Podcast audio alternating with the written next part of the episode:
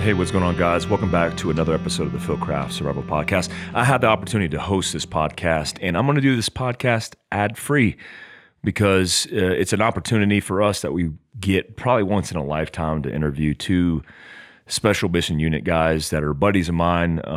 Chris Van Zandt, we had that podcast probably 10, 15 episodes ago, and it was a super impactful podcast talking about his life, his career in special operations, and his transition into civilian life.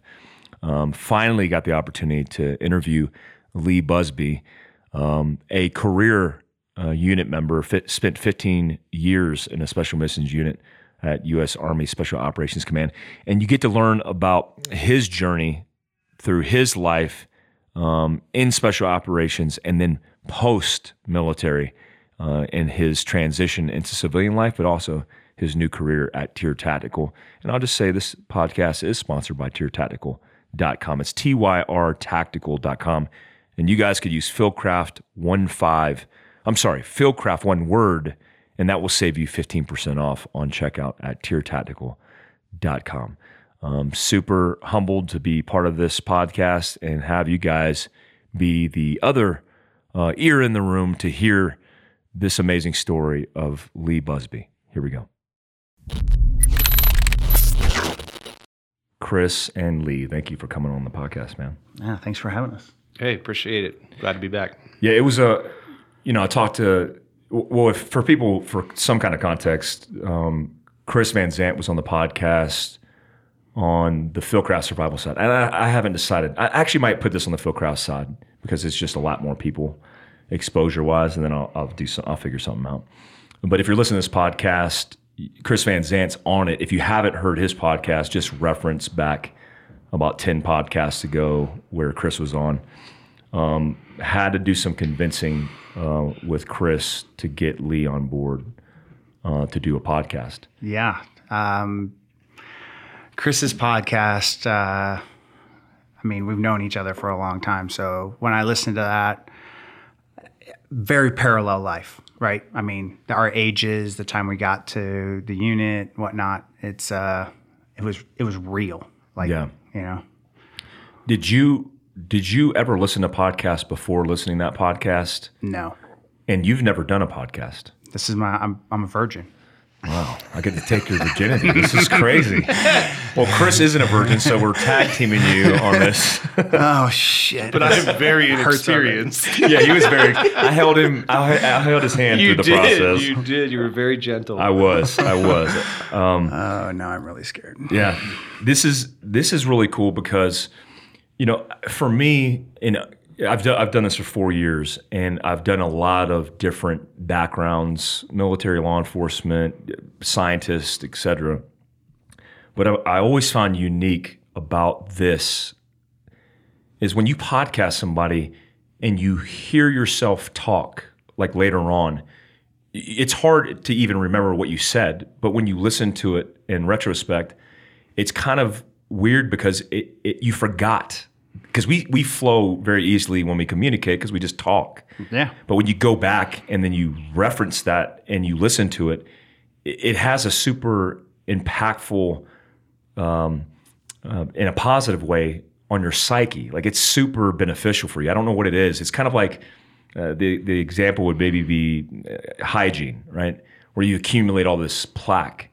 And then when you talk about it, it kind of relieves you. But when you listen to it, it's another step in the process. It's like, man, now I get it. And then when your loved ones and your friends listen to it, it becomes like full circle. Chris, did you experience that at all? Yeah, post podcast for me was heavy. Across the spectrum. My wife, when she first listened to it, and you and I talked about it on the podcast, I was very exposed, to your point of not hearing yourself. We just had a conversation. We got talking, and I really didn't even think about the fact that anyone was ever going to listen to the conversation that you and I are having. It was just you and I talking. And so my wife and I talked about that a lot, but then kind of the feedback that I got from the community, and it wasn't just guys with similar backgrounds, it was guys from all across the spectrum. It was law enforcement guys, it was first responders, it was whoever that said, man, this thing that you said at some point in there that I didn't even think about. Like it was just Mike and Chris having a conversation, but this thing that you said resonated with me so much. I'm so glad that you said that because I never looked at it like that.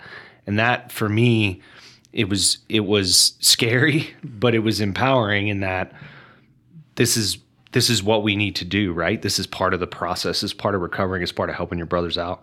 And it's that sharing and being willing to be exposed and say, hey man, this is who I am and I'm good with it. Mm. Yeah, I think for people just listening to this and trying to get context for the understanding of SMU guys, Special Missions Unit guys, both Lee and Chris were operators in a Special Mission Unit, and you guys both went through training together, right? Yeah, we did. We did. Yeah, I'll let you tell the story. It's your podcast, brother. Step up to the plate. Yeah. So you guys went through training together, and this was post right after 9/11. Right after 9/11. Yeah, we went to selection in September 2001. 2001. Yeah. Yep. So we were 9/11 West Virginia class. Yeah. So we were in West Virginia, and we were basically isolated from everyone. We didn't really know what was going on. Did they tell you guys at all? They gave us some updates on the chalkboard. Yeah. Here and there. But for that 30 days, I mean, we were kind of isolated. How did you feel, Lee, when you were in selection and then that stuff was being chalked up? Because you were a Ranger before that, right? You were in regiment. Did you feel like, I don't know, did you feel empowered? Like you were like, oh, man, this is going to get real. Like this is something to take serious? I was 24 years old, you know. Was in Ranger Battalion, First Ranger Battalion there at Hunter Army Airfield for about 4 years. I didn't know how big it really was. Mm. Like, I knew what was going on, but I was so focused on selection that everything else was tiny to me. You know, I was so selfish, really, you know? Yeah. That I knew that eventually, as longer I stayed in the military, the chances of me going to combat go up, right? And I knew I wanted to go to combat surrounded by the best people with the best equipment, so I have a better chance of surviving. Yeah. And that's really the real reason I went to selection. When I showed up at 1st Ranger Battalion, my platoon sergeant had long hair. And I'm like, what the fuck? Yeah. We got high and tights, you know? Yeah. And those were the high and tight days, right? Yeah. We all were no longer. Fresh haircut every Sunday evening. Yeah. No longer than 1 inch on top, tapered at the curvature of the head. Yeah, you know the Blue Book standard. But I was like, I thought this was, I signed up and had a RIP contract and went right to Ranger Battalion. And I showed up and I'm like, why does our platoon sergeant have long hair? And they're like, oh, he made selection. I'm like, well, I thought this was the, you know, the baddest place in the world. This isn't the tip? This isn't the tip? I'm not quite on the tip yet. And I was like, oh, well, how do I go to selection? And they're like, whoa, pump your brakes there, buddy. You just got here. So I knew I wanted to go to selection as soon as I could. Yeah. So I did rotor wing bilat, fixed wing bilat after bilat. And then I went to the recruiters when they came. I was an E4. You had to be an E5. But I was promotable. I got a waiver from them to go because I would have been an E5 by selection. So I had all my paperwork done. Company commander signed off on it. And then my platoon sergeant, Sammy Fernandez, great platoon sergeant. He calls me down in his office and says, hey, Lee, I know quite a few guys have gone to selection. I think you need to wait a year. I think you need some more maturity. You need some leadership. And I looked at him right there on the spot, and I said, okay. And he's like, just give me one more year. I'll promote you as fast as possible. I'll give you as much responsibility as I can, and then you'll be ready. So I pinned on my E8. I pinned on my E5. I was an E5 for 8 months. He gave me a squad before I was even promotable to E6. And then about a year and a couple months later, I went to selection. Wow. At that time, my platoon sergeant had changed over, and it was Andy Fernandez. Really? So I went from Sandy Fernandez. Right? Wow. Yeah. So I went from Sandy Fernandez to Andy Fernandez. So Andy Fernandez, of course, followed. And ended up in C Squadron with me. Ended up with you. And then, like we talked about on the last podcast, and we ended up losing Andy. He was the first kind of casualty from SOF, really. During the invasion of Iraq. That was April 2nd, 2003. Yeah. And that was the big gunfight you described when you were pushing across during the invasion. Yeah. The long range got hit from three sides, during the invasion. Yeah. That Lee and I actually didn't know that we had Andy in common until a couple of months ago. Yeah. Oh my gosh. And it might have been post podcast actually. I came back and you and I had talked about 2 April and kind of the day's events, and then Lee was like, "Hey, Yeah. And we put that together. So all these years we've known each other, we didn't know that we had that in common. Yep. Yeah. So we were lined up, vehicles ready to go to the airfield to get loaded to head over to Iraq to go into H2. And that's when we found out about Andy. Wow. And he went right from OTC to the squadron, just like you did. Yep. Just like you went to Afghanistan. Yeah. That was his first rotation in combat with the unit, right? Yeah. So. Yeah. And then later, I guess with the MSS in the Green Zone, did it have the MSS and Green Zone have a name?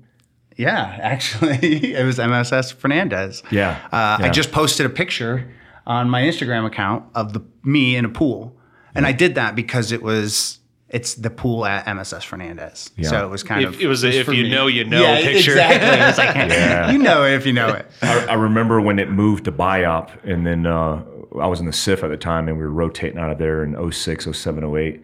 And we're at MSS Fernandez, and everybody used to talk about Andy. And that's crazy. So he was your platoon sergeant. Yeah. And before he got picked up, and then you were there in the gunfight that he was killed in. Yeah, and weirdly, just real fast, and we talked quite a bit about this. And his brother actually reached out to me, and I know his brother. But if you're listening, I know you've talked to a bunch of guys, and I didn't know that members of his family didn't really know the story.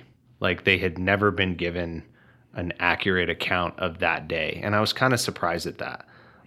So I spent an evening going back and forth with him, telling him, and I wasn't with Andy, like we talked about before. We were separated in the position that we were in, but I felt like it was really important for him to hear at least what I knew. And I told him this is my version from how I saw it, but these are the facts. And then after that, I did some digging to see what was out there. And it's so wrong. Like, the accounts that are out there are so inaccurate, and it said that things happened that didn't happen. And I was kind of surprised at that. And I guess, not surprised because it's a soft unit and nobody ever talks about it like we discussed, but surprised that the family at a minimum didn't know what reality was. Yeah. Wonder that brought them closure. Did you get the impression that helped them kind of piece together some misinformation or disinformation? Well, from his perspective, he absolutely loved it. And like I said, I was shocked. I had no idea. I'm not the guy to tell you this story. I wasn't on his team. I was in a different troop. Yes, we were at the same place at the same time. And yes, I knew your brother, but I would have thought you would have known more of this. Yeah. But it was a different culture. It was a different time. That we're now, like we said, this is 17 years later. So back then we barely took photos because everything was close hold, and that was relevant and important at the time. And nowadays, I just, that's a long time ago. So yeah, it was a different. I mean, you guys were at the, tip of the spear when we were operating at the speed of war, learning as we went. And a lot of people don't understand that as kind of the understanding of unit history starting in the 70s and then evolving through counterterrorism, hostage rescue requirements, and then everybody coming together in warfare, and then creating jobs for yourself because you have the capability. You have the right men, the right equipment, the right support mechanisms, and you were figuring it out as you went. And some of the things like you talked to me about, Chris, on the last thing was like the long range movement into Iraq early on. We didn't know what the right equipment was. We had to lay it out. We had to do the R&D, but no unit in the world at that time could do what the unit was doing back then and continues to do today. You know, the crazy part about that too, again, Lee and I, we were reunited after a bunch of years apart doing different things, and Lee's come now to work for us at TYR, which is amazing. So I have him next to me every day, but so we talk a lot, like we see each other every day again. And we were talking about that, and his squadron relieved us during the invasion. They were the squadron that bumped us out in the desert. And I guess I never thought about the fact that all of those things that you and I discussed, that lead up, that train up, all those things that we did singular as a squadron. B was doing the same thing. Yeah. And we weren't doing it together. Wow. Which means it was happening at two different places in the building, sort of unconnected. Yeah. But for the same mission set. Obviously you guys evolved, and I'll let you go into that, but. Yeah, well, one, we went back to that same location. You guys got in that big firefight, and we put up our American flags, and we tried to pick a fight, and we didn't get one, but we were trying hard. Because we killed everybody. You did. Yeah. Burn marks are still on the ground. Right? But the one neat thing about that rotation was we spent, so much time in the desert doing desert mobility, holding the western side, and then we moved into Baghdad. And we started doing, basically rolling up the deck of cards, Yeah, you guys were the first dudes to transition from desert mobility into direct action target of HVTs. So we started doing CQB. We were doing hard hits off Gowers, which was, insane. You think about it now, you're like, ridiculous. Well, I mean, at that time in warfare, nobody was doing CQB in mobility ops, like rolling assaults, offsets. Nobody even understood really how to even do that. But you guys, because you trained that in your training in the OTC and operator training course, that was your mission set, right? So now it's just adapting the infill platforms, the conditions, but how your actions on the objective. Did it change much from your training? Was it different than what you remember doing in training, or was it really something similar? It was very similar at first, and then that's one great thing about that organization. It'll adapt to the environment that it's in. Yeah. So as the environment changes, the TTPs will change, So it's always evolving. Everything is a living thing. It is always evolving. Mm-hmm. Yes, exactly. Where you go from hitting things hard. And I don't want to get too deep into TTPs in this conversation. Mm-hmm. I'm just throwing that out there. Tactics, techniques, and procedures. Right. But it's like you said earlier, it's a mindset of how you develop those TTPs. What is in the environment that's changing? Mm-hmm. What intel are you getting to change? Hey, do we need to go hard? Do we need to go soft? Mm. What type of bad guy is this? Yeah, the unit is definitely like the Fortune 500 of modeling, in counterterrorism, right? Because you're always adapting, learning. There's expertise, there's support mechanisms to make sure that you guys are always winning, or at least have a fair shot at winning and getting the upper hand. Let's talk about your first combat rotation with the unit, which was that trip after C Squadron. And you guys ripped in. Yeah. What was that experience like? Because up to that point, did you get any combat in Ranger Regiment? No combat in Ranger Regiment. So my first firefight, I woke up because I was sleeping underneath the Gower. Nice. So familiar, right? Nice. I was the driver, and for people, just describe a Gower. A Gower or a Gower. Yeah, it's a 4-cylinder diesel 6-wheel vehicle that was developed. I can't remember what country. Germany. Turnip truck. But that's what it was developed for. It drives through the fields of the turnips, and it's a sweet vehicle. I mean, it's like a 4-cylinder, but and everything's open bay, right? It's open. Yeah. We put a. There's guns on the front, back, top, but you live off it. Mm-hmm. I mean, your team lives off it. Slow as dirt, but the best quote I ever heard about a Pinzgauer was. If it could get traction, it could climb a vertical wall. Yeah, and it's a true statement. And a lot of people because of the wheel base and the how many torque wheels it has. And yeah. It's and one of the things a lot of people don't know is a lot of our Gowers at the time were actually 4-wheel Gowers, and they upgraded them to 6-wheelers. My Gower that I drove, serial number 00003. which is amazing, right? Anyways. Yes, inventing long range mobility in those conditions. I mean, up to that point, the last time they did it was the Brits across northern Africa. That's the first thing that pops in my head. Like, yeah, real Pink deal, Panther, right? SAS guys. So you get woken up, and then what happens? Well, first I had to orient myself and find out what the hell was going on. My team leader Eddie was also a Ranger. And he was also a maggot. Mm. So we trained a lot on the 60. So that was the first time he's like, get out the mortar. So I got to do some direct lay 60s. Wow, awesome. So, did you hand fire him? What are you doing? Oh, yeah, oh, definitely. Yeah. The small little plate. The M7 base plate? Yeah, yeah. Got your direct lay on them. Direct lay on them because they were in the defilade.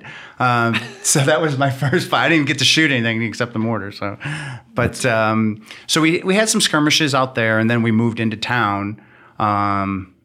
And that's when it was like an eye opener, right? I mean, everything out there in the open, there's distance, you know, there's time with distance. But when we moved into Baghdad and started going after strategic targets, that's when we were actually blowing doors and kicking some and getting some, you know? Yeah. How was those overall experiences in successes? You guys were killing and capturing.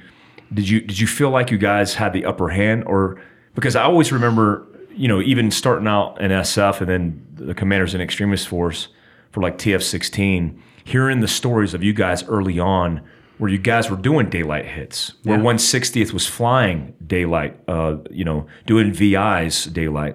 Well, and VIs came later than that, quite later than that. But it was 24-hour ops. Yeah, for the first. There was no like, years. Hey, we're just doing night ops. You're doing night ops whenever it's advantageous. When the target was ready to be prosecuted. Right? Yeah, were you guys learning hard lessons? Did you have any instances of hard lessons learned? Yeah, I guess the first real big learning lesson we had was Objective Peacock. We came in on Gower's. Wait, is this that objective that we had talked about before with the? Yeah. Okay, so.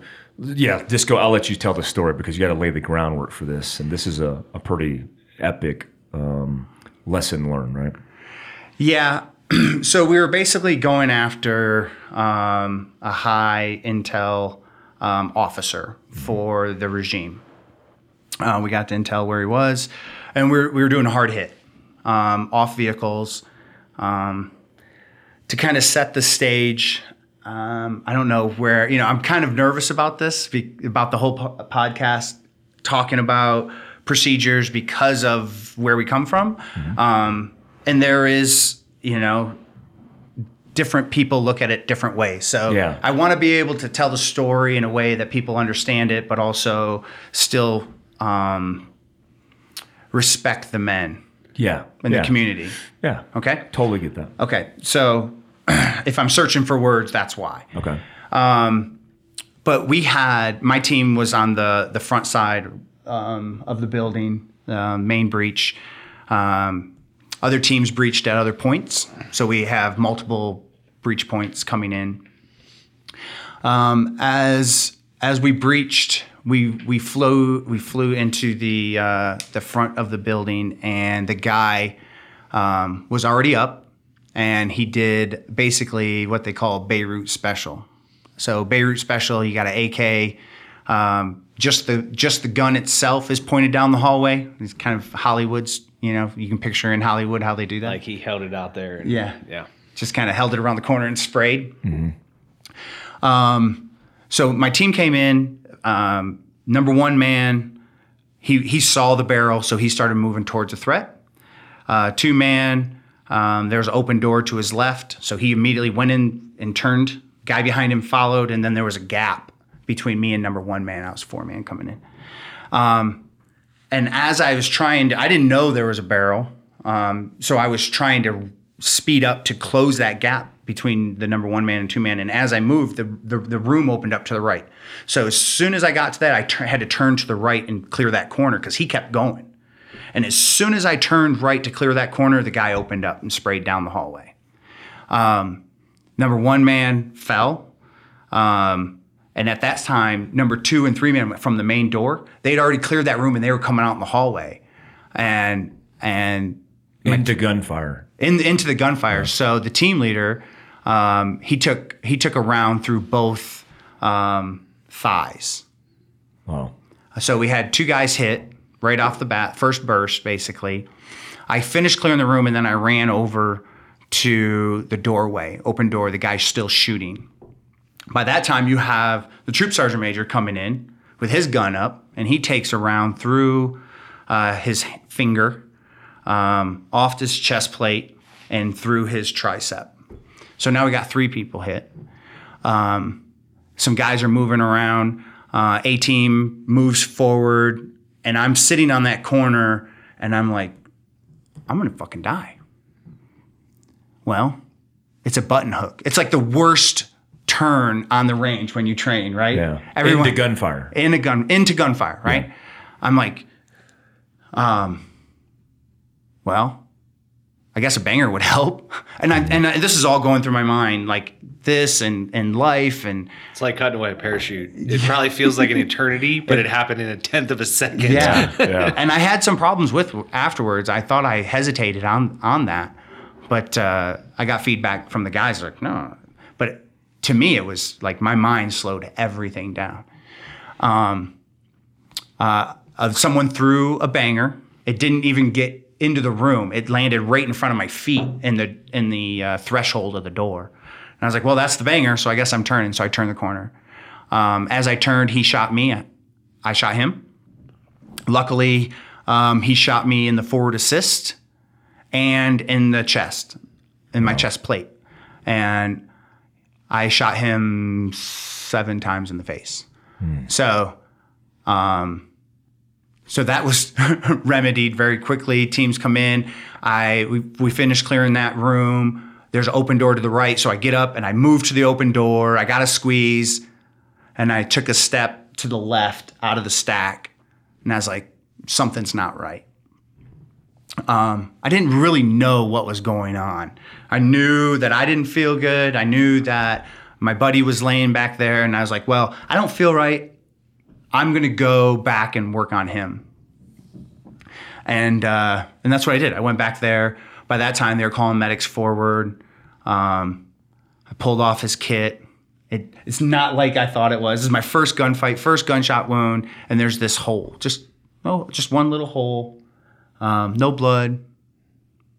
And then I'm like, and then I started kind of hyperventilating. My body went into shock and started catching up to what was actually going on. And one of the operators who was an 18 Delta also. He sets me down and he's, you know, the kit we had that pull cord. What was it? The quick release. Paraclete, quick release. Yes, yeah. It was a Paraclete carrier, right? Yeah, it was a Paraclete. And he goes to pull that, and I'm like, no, stop. I don't want to put this thing back together. So we very carefully. God. Hey, for the record. Right? Oh, shit. We say this to people all the time. Yeah. Remember the old cutaway came out, how much that sucked, right? That was such a pain. You had to have an engineering degree to put that thing back together. Yeah. That's awesome. And some time. Yeah. So don't take it off to treat me. Yeah. So I was like, whoa. So we took off my helmet. I took off my kit and checked it out, you know. So we learned a lot of lessons in that. Just to finish that part of the story, we exfilled. I had to go to Kuwait to get a chest X-ray to get cleared, so I could go back, and I did another op 24 hours later. Because you took one upper left side of your chest, right? Right in the plate. Plate stopped the round. But like what most people don't know are guys that haven't been shot, and I haven't been shot, but I work in ballistics as we do now. Yeah. You know, back face deformation behind that plate. Mm-hmm. You know, the standard is 44 millimeters. That's a lot. That's a whole lot of space into your chest cavity, even though the bullet did not penetrate your body. So you took a punch. Like you've never been punched before. I had a big purple tit. Really?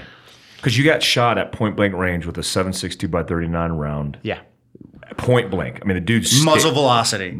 Yeah, at muzzle. At muzzle. Yeah. Oh, my God. The true worst case example. What do you think about that instance where you didn't realize you were hit is from? Is there Because I've you know, I've ran around the house as a CIF guy and ran around with you guys as a DS guy. When I'm running around and things are happening, there really isn't a lot of adrenaline until shit kicks off, right? Till the gunfire starts. Did you feel that adrenaline, or did you know that you were in that kind of zone? I matured probably 10, 20, 30 years in that 5 seconds. Wow, your first gunfight. That was my first real gunfight. Yeah. And I mean, it was like the blinders coming off. You see things. Like when I went back to the battlefield, I saw things. Like it's just it opened up. I was different. Yeah. Yeah. It's the what do we use? The kind of analogy is free fall analogy, where, you know, the first time you're looking through Coke straws, you don't even see your altimeter really. And then after you do it again and again, your whole world opens up, right? You see every little thing. You're daydreaming about stuff that doesn't even relate to what you're doing. Yeah, you're just going so fast. So when you say the adrenaline is like, I'm not an adrenaline junkie. Yeah. I'm just like, oh, it's our job. Yep. You know? Yeah. And then when you get hit, and I'm assuming your body was pumped with adrenaline, at least because you didn't feel anything, right? Right. I'm guessing, yes. So it took me a little bit to realize what was going on, and my body actually started hyperventilating and shock. Like, I remember in Ranger School getting into the cold water for a river crossing, right? I remember those. Remember days. That? That sucks so bad. And your body starts hyperventilating because it's going into shock, but you're like, mentally, you're like, what is wrong with me? I'm in fucking good shape. Why am I breathing so hard? Yeah. But your body has it's an automatic response. Yeah, it's an automatic response. And that's what it felt like. I was like, something's going on here. Mm. What kind of impact did that moment have on the way moving forward? When I see kind of like, just this is my perspective, just with the 30,000 foot view, is you shot a dude in the face 7 times point blank range. If they were looking for validation or affirmation that you were who you said you were, because you're never proved, right, in combat until you're proved. There's always a question in people's heads, and maybe it's not vocalized, but it's like, does he really get what it takes? And maybe it's a question in yourself, but then you get through that instance and you're successful, you win. And then that builds confidence, but also, did it breed any insecurity, like moving forward? Because like you said, just like most operators in the unit do, you're second guessing and criticizing yourself to be better. Like, fuck, I fucked up. I should have been better. I think for my personal experience, it was more of, at this time, I'm 25 now. I've been shot in the chest. First combat. At this point, I'm fucking Superman. Mm. You know, so if anything, it gave me more confidence in my equipment, in my training. So it's like a heavyweight champion boxer. Mm. When you get in the ring, you better feel like you are the baddest mother trucker on the planet. Yep. And that's what I felt like. And Chris and other people will attest, I probably had the attitude to go along with it. He did. You know, the funny thing on the backside of that, right? So, you know, even though you're in the same organization with another person, you're in two different places in the building and different operational tempos, and you rarely ever see each other, right? You pass each other in the hallway on occasion. But when a guy takes a round to the chest that you went through the operator training course with, that's your brother that came up with you, you ask questions. So I can't tell you where I was, but I remember the conversation the first time somebody told me, "Hey man, did you hear Lee Busby took one in the chest?" And I said, Well, what happened? And they said, he shot dude in the face 7 times. Nice. And I think my mindset was, I could see that. Yes. Yes. Because that means, I mean, you're a warrior at the tip of the spear with fellow warriors. It's almost like, what's that movie where everybody's trying to prove themselves and they're all kids and the dude kills the lizard. It's like what is it called? There's always an analogy with it where it's like Lord of the Flies. Lord of the Flies, right? So you're competing constantly to be at the top, and whether that's an internal hierarchy or literal your call sign getting to the top, you progress forward, and those moments and those instances really define who you are, right? It's like you're the guy who shoots people in the face, right? You're the guy who gets shot and continues to move forward. As you move forward in combat, Was there any more adversity? I'm being facetious. There is more adversity, but what's the next point of adversity that was a defining moment for you in your career, early war, as you're continuing to evolve as an operator?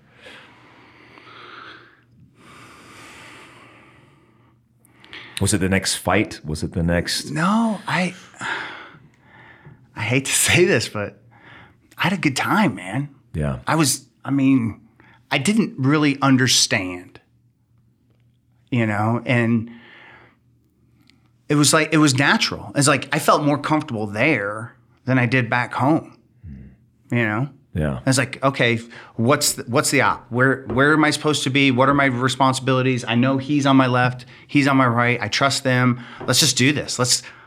What's next? Faster, What was it? You said it wasn't adrenaline. So what do you think it was? Was it the comfort level? Because when you're in a flow state, it's so fluid that it doesn't feel real. So it feels comfortable, right? Right. Was it that? Yeah. And you get that, right before the charge goes off, right before the breach goes off, 30 seconds out, you check all your stuff. Yeah, Chris said the same thing. He had the same feeling. Yeah, check it out, and then you're joking and smoking a minute out, and literally joking and smoking across the radio, or sleeping for some guys, yeah. Right? But keeping it light, and then it's a switch. You just turn it on, and you go into that state of just business. Compassion gets turned way down, which I work with now, because you're not making emotional decisions. You're making very calculated decisions on the information you have at that time, And it's just constant. What new information, more decision. And that's all CQB is really, it's a series of making good decisions. Yeah. I like it put that way. That's really eloquent. What's the first hiccup in this flow state? You're going to war, you're doing combat operations, and you're in your element, right? Yeah. You're tapped. What's the first moment that you felt disruptive, that you felt like, whoa, this isn't in the pattern, this is different? Well, the first thing that pops in my head is 05.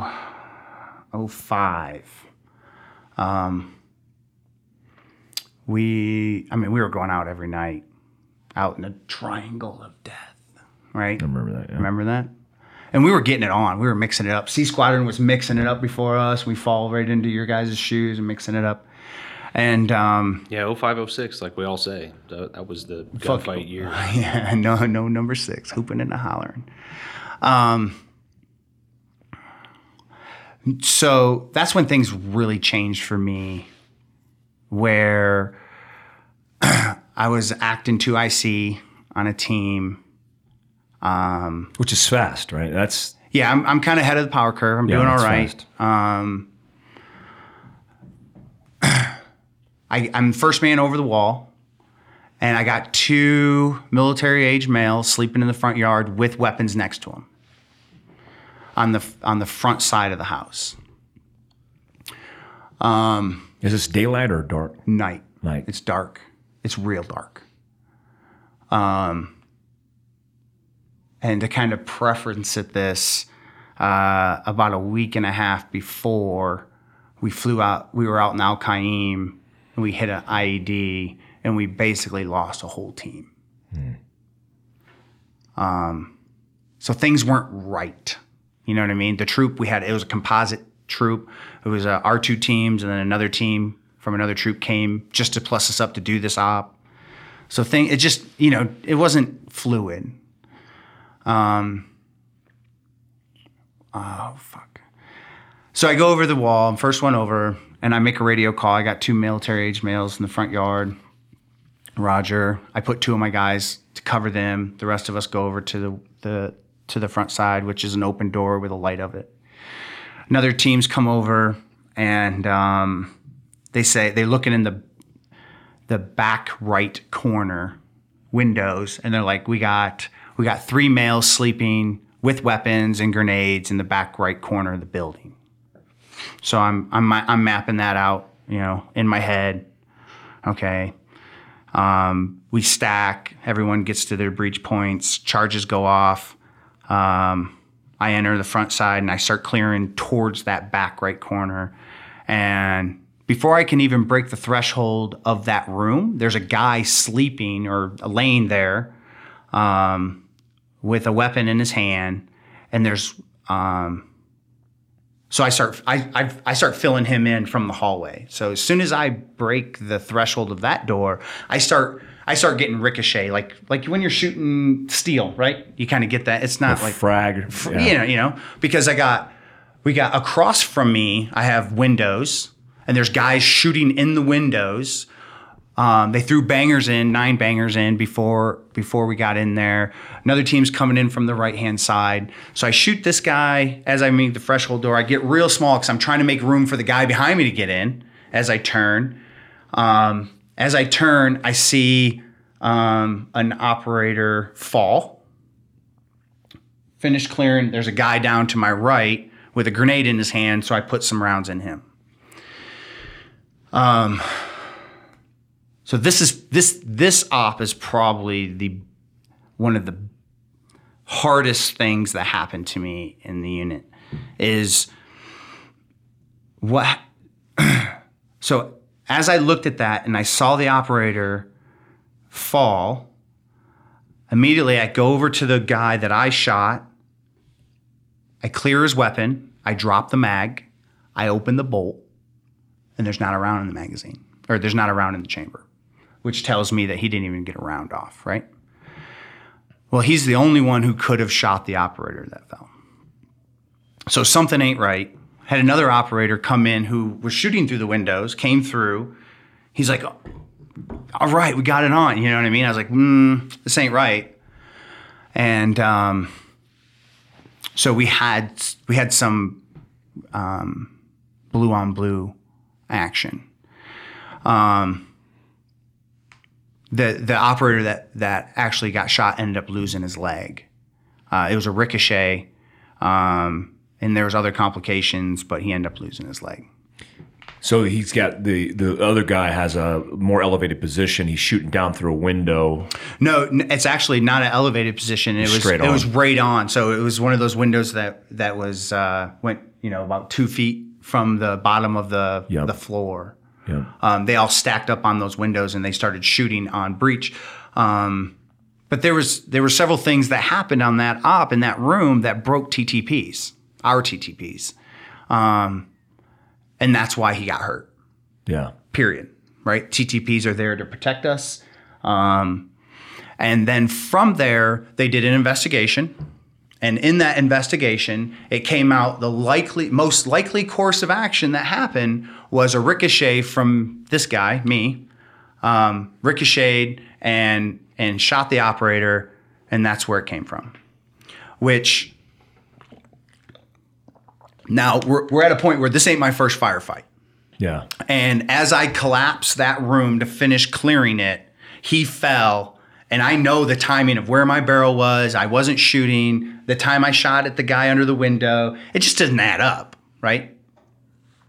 So, wow, I didn't know we were going to jump into this shit. Yeah. Or just ricochets, period. To even contest that a ricochet might be the issue is just so subjective, right? Because it's a ricochet. Yeah. Like, how do we calculate ricochets in real time in war? It's... like, how do you even assume that? Right. And we all know that green tip ammo does some weird stuff. Absolutely. In a shoot house.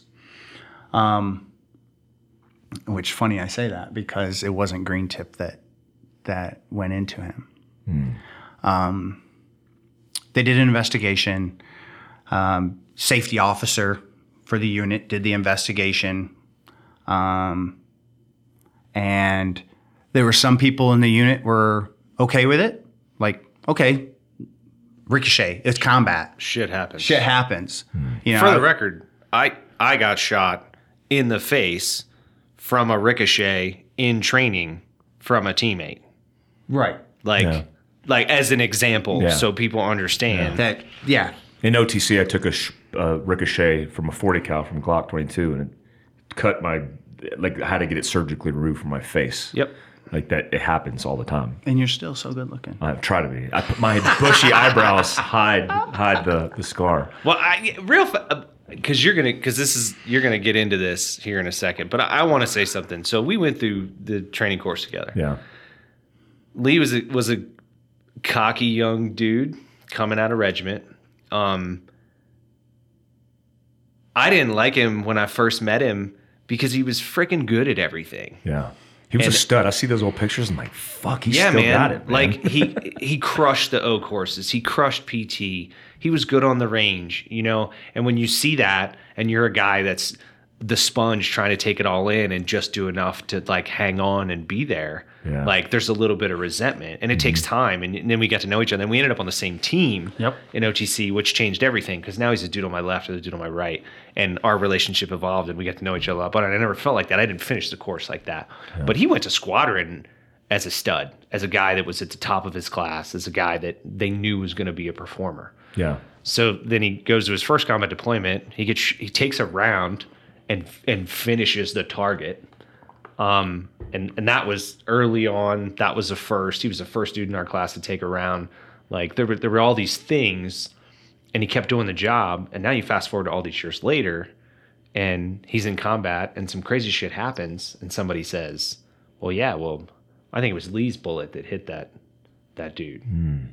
So just to give some context, man, yeah. And I'll let you keep going. But well, how did you, I mean, let's talk about how you, because I can tell you feel a certain way about it right now, because I could just read your body language, and it frustrates me too, because I'm just thinking about that in the context of your experience up to that point, and then the absolute, which is war, there's so many things happening. To scale that down and to do a safety kind of thing just seems out of the ordinary. What was the – talk to me through this situation. How did it make you feel, and where did it put you at? Well, that's the thing that's even more ironic about this whole thing. It wasn't about the situation that I went through. I was confident in my actions, my decisions, my shots. What really affected me after that was how it was treated. Like you said, you're acting 2IC. That's kind of early for you. I'm like, yeah, it was. And the culture that we lived in, I don't live in that culture anymore, is selection's an ongoing process. And I live that, and I still struggle with that. I feel like if I do one thing wrong, I'm going to get fired. And that's something that I still work with today. Because we got there so young and it was ingrained in us, selection's an ongoing process. Selection's an ongoing process. And you see dudes make mistakes and get sent down the road, you know? And I valued that job. I mean... That's what I wanted to do. And I was good at it. I liked it, you know? It was, that's what I went there for. And then it all turned on me. The culture started eating me up. The people, there were a group of guys that didn't have compassion. They were headhunting they wanted me to get fired. Even though I didn't break any rules, I didn't break any TTPs, no moral rules, you know, it was a cultural thing that just, we eat our own. Was it from senior guys? At the time? Of across the board. Yeah. There were some senior guys involved. Luckily there was more senior guys that were, level headed. And they're like, hey, you guys just go pound sand. They took me off an assault team, which was my dream, right? I'm getting ready to be a 2IC, which to me and most operators you'll talk to is the dream job of the building. You get to do everything but not have the responsibility of a team leader, right? And they moved me over to recce. I'm not a recce guy, you know? I'm not even really a gun guy. But the way the culture is, it was very hard on me, so I just kind of threw myself at work. You know, I did hand-to-hand combat for 3 years straight, twice a day. I went in there and talked to Spencer and Mingy and those guys. And it's like, hey, I don't know how to fight. Teach me, you know? And I did footwork for 2 to 3 weeks before I could even throw a punch. And that's all I did was I trained, you know, I got my cold bore zeros. I worked on my commo. I got my shooting on. Was it a blessing in disguise? It was in the aspect of becoming a better operator, definitely. Because I was just so focused. Like when I went to work, I trained. I didn't sit around in the team room like some guys and jaw jack. And I mean, people just didn't talk to me. It hurt. I found it interesting because it's a culture of when you're, let's say you're in training and you're in the shoot house or whatever, or you're on the range or whatever. You're in the shoot house and you have, you know, silhouettes up in the rooms.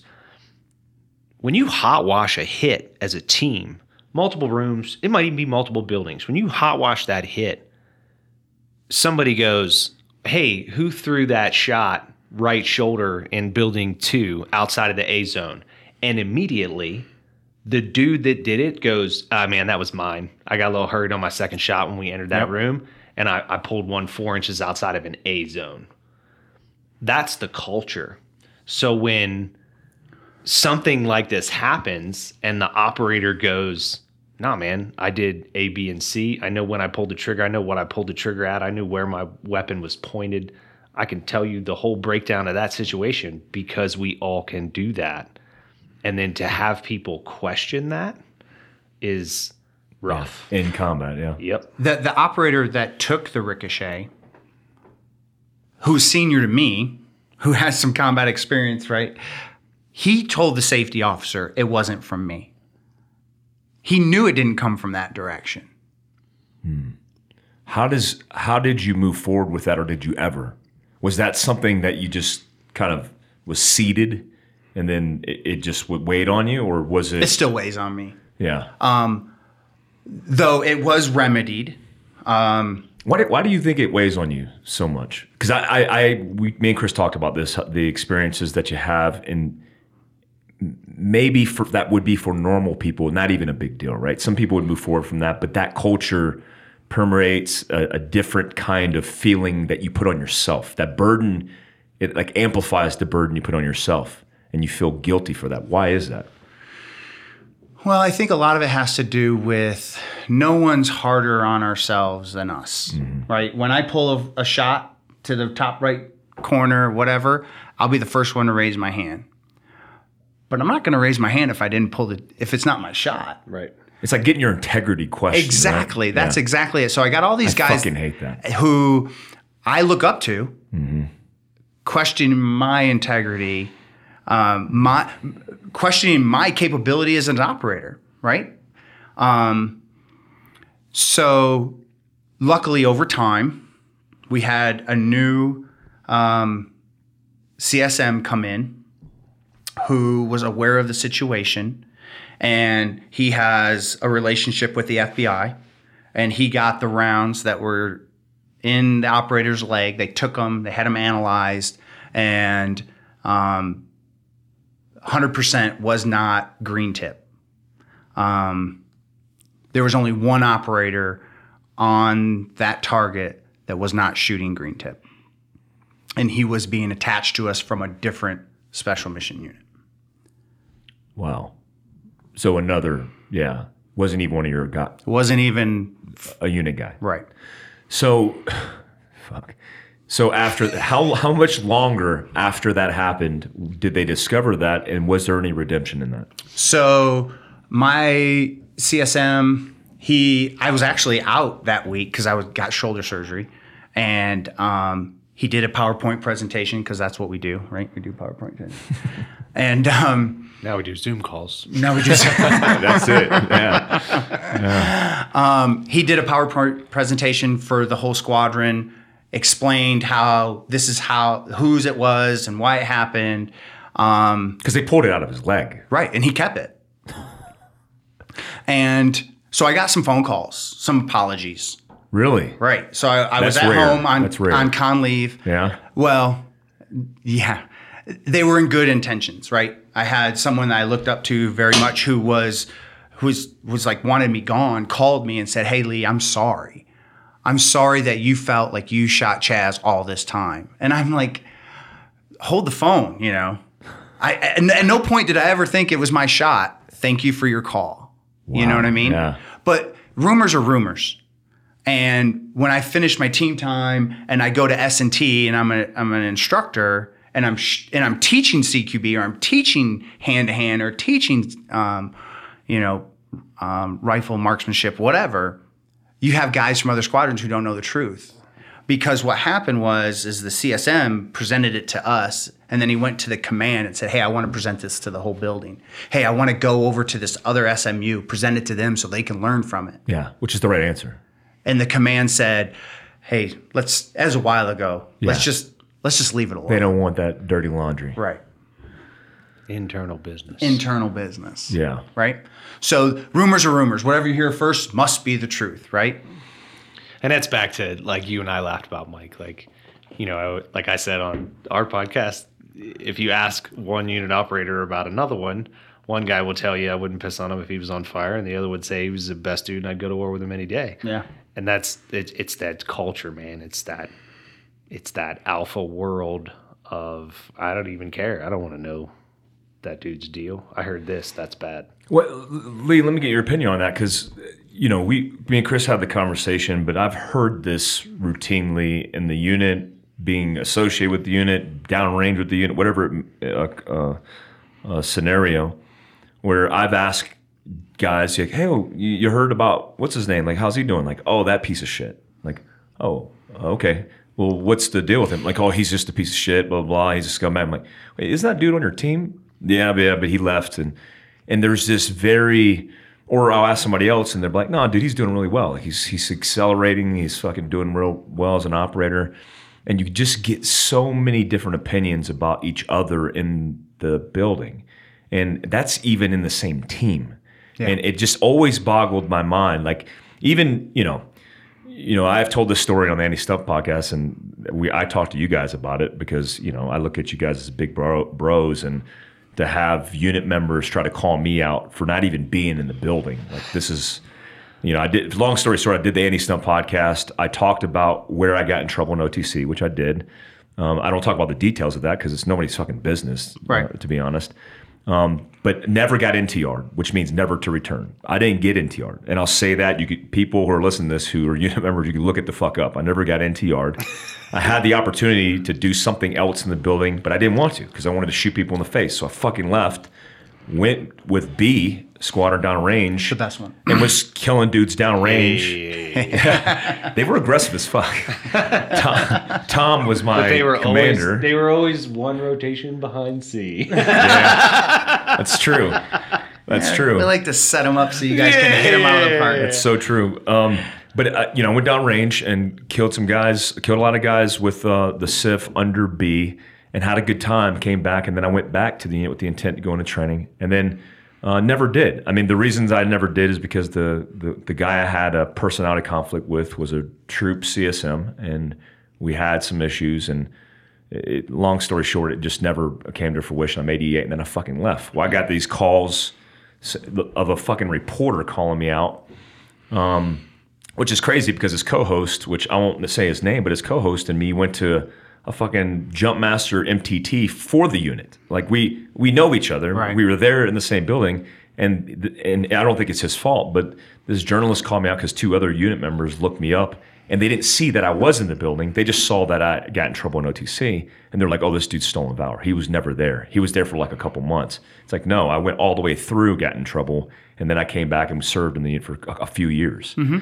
And so that kind of behavior, even after the fucking fact, which I've seen in a lot of people outside, where why I'm glad we had these conversations to like men's kind of our understanding of it, but maybe vocalize to other people who are thinking about it that this is problematic and we don't need to be doing this to each other. Why do you fucking think that is? Is it, somebody expressed to me recently that it's all the NCOs, right? There's only a few slots. There's only troop CSM positions, there's squadron CSM, there's only a few positions that everybody's fighting for, so it's got to be a cutthroat kind of thing. It's attrition by whatever means. Yeah. Is it that? What is that? I don't think it's that. I think it's a cultural thing. I think it is. You got a bunch of high intelligent individuals who are loyal to the mission. So this is going to we might have to dissect this a little bit because people might take this the wrong way. There's some units that they're very loyal to each other.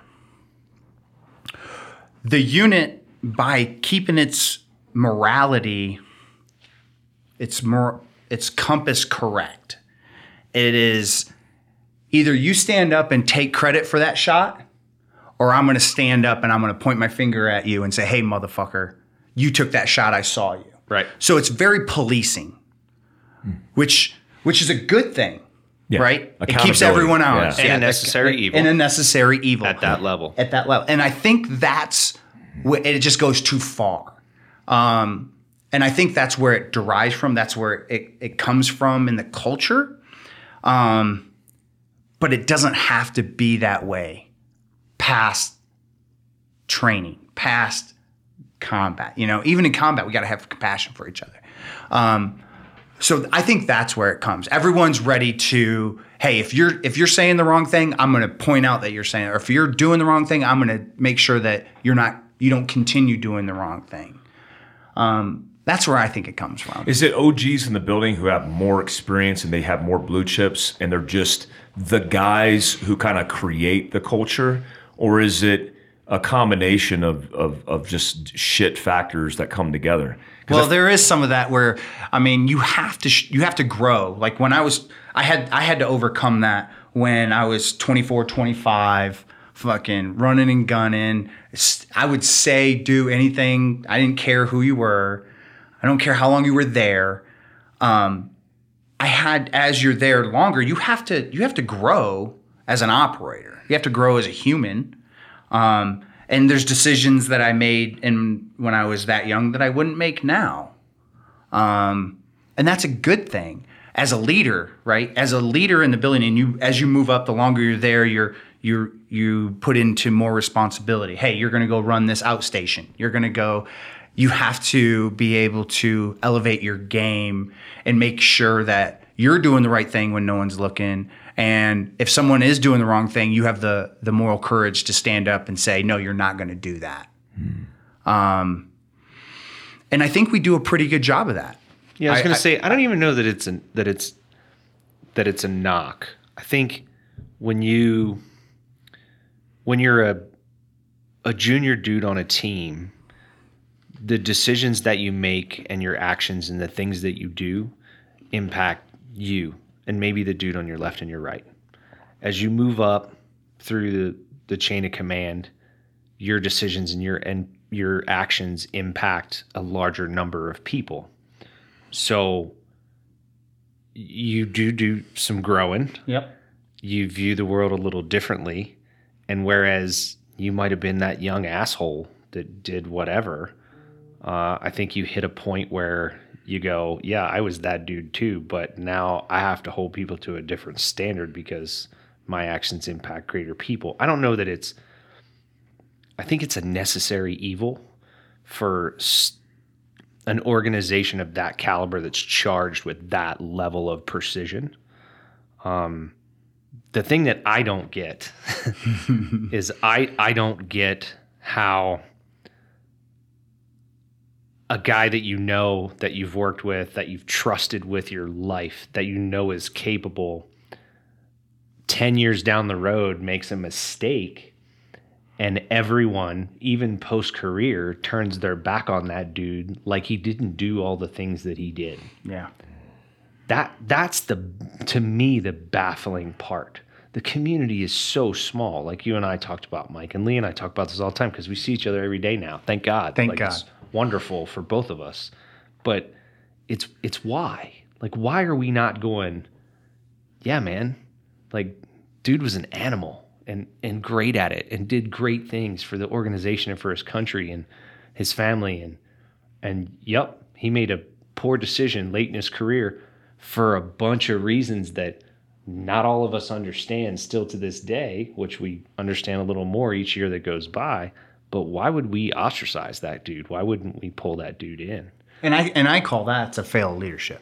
So you and we all see this, right? You're like, oh, I can't believe this CSM, he's kicking someone out, or he's punishing this person. He used to do this when he was younger. We all know those guys. Yeah, yeah. And we also know that as you move into those positions, you got to set the example for others to follow, right? But as that leader, he has to have compassion and understanding and look at it as, okay, what's the circumstances? Why is this person making these decisions? If it's earlier on in their career, then they might take off early, right? That's what I said the other day. Yeah, and it was a really good conversation I think we had the other day. I said character flaws are evident very early when you're in a hypercritical environment like that. That they present themselves within the first year or two of a dude operating in that environment, and they're gone. Character flaws do not surface a decade later, after you've been at war. That's coming from something else. And that's where I'm saying it's a leadership flaw of, hey, you got a guy there who has a bunch of blue chips and he's doing the right thing. And he's 10, 12 rotations into this. And now he has a character flaw? Why? Yeah. Well, kick him out. Yeah. No, actually, we should pull him in closer. Yes, right? Yes. We should have compassion for him. Maybe set him on the bench. Sure. Maybe he doesn't need to be in that environment because he's a risk to himself or others right now. Right. But take care of him. And how can we learn from this and better everybody else with that dude? Yeah. What's weird to me is that I've seen you guys evolve in the unit, and the technical skill sets are always paramount, right? To let's adapt the TTPs to technically be more proficient as we evolve through war, and being adaptive to change is one of the main ways that you're successful. But why is it not, like you say, the compassion and the psychology of literally taking care of the guys' lives? Like when I was a team sergeant at SF, my number one priority was making good men, right? If I took care of the men as men outside of their technical wants and needs when being SF guys, then I was taking care of the foundation of them being better in this case assaulters in the CIF or snipers in the CIF. So why have we forgotten to do that? Like I heard the that's good leadership. Yeah, right? I heard Ferris talking about it. And there's guys like that. I've had a team leader, Eddie was like that. He made me a better operator. He trained me, but that's not what that building's for. That building is, we have a mission that is critical. It's a no-fail mission. And you're like, hey, our job is to make better operators. No, our job is to complete the mission successfully. And that's the number one priority. Before I went to selection, I read that book, The Men, the Mission, and Me, which is Pete Blabber. And, now with a lot of understanding of those operations and what was going on in the building. He was almost a little podcast, you know that? He bailed out on us 3 times. Because you called him Pete Blabber. I know. Yeah. I mean, what? I'm sorry. I'm phonetic, man. I know. I'm phonetic. Sorry. So when for those at home, it's Blabber. I know, it's Blabber. My bad, Pete. Sorry.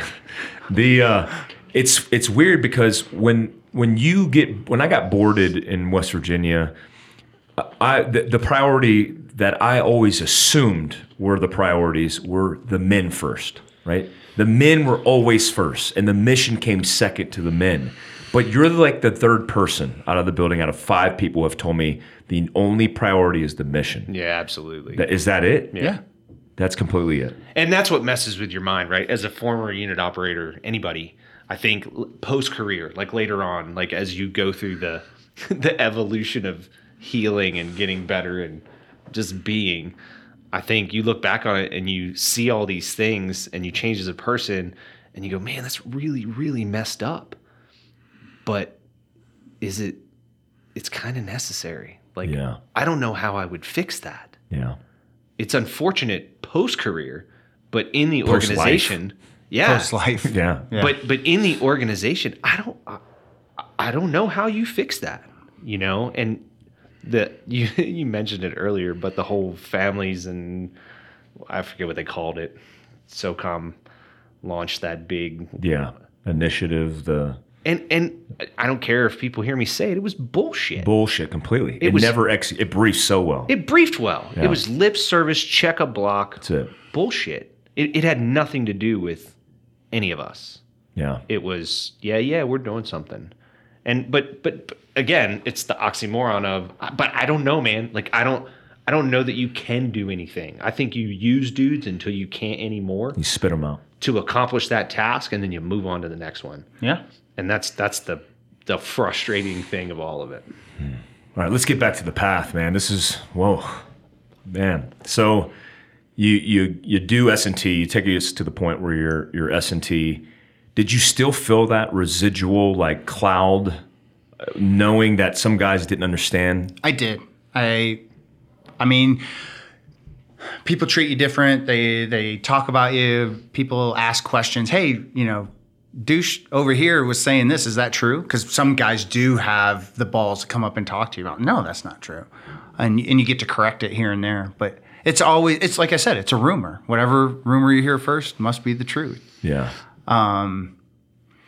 But just before I was an instructor, when I came out of recce, I went and took a team, assault team. And it was amazing. So you got a form of redemption. I mean, you go back in the prime of the GWAT and get to run a team. Yeah. Was that the pinnacle of your unit career? Definitely. Yeah. I had the team that I had at that time. They were just animals. And this is 07, 08 timeframe? Yep.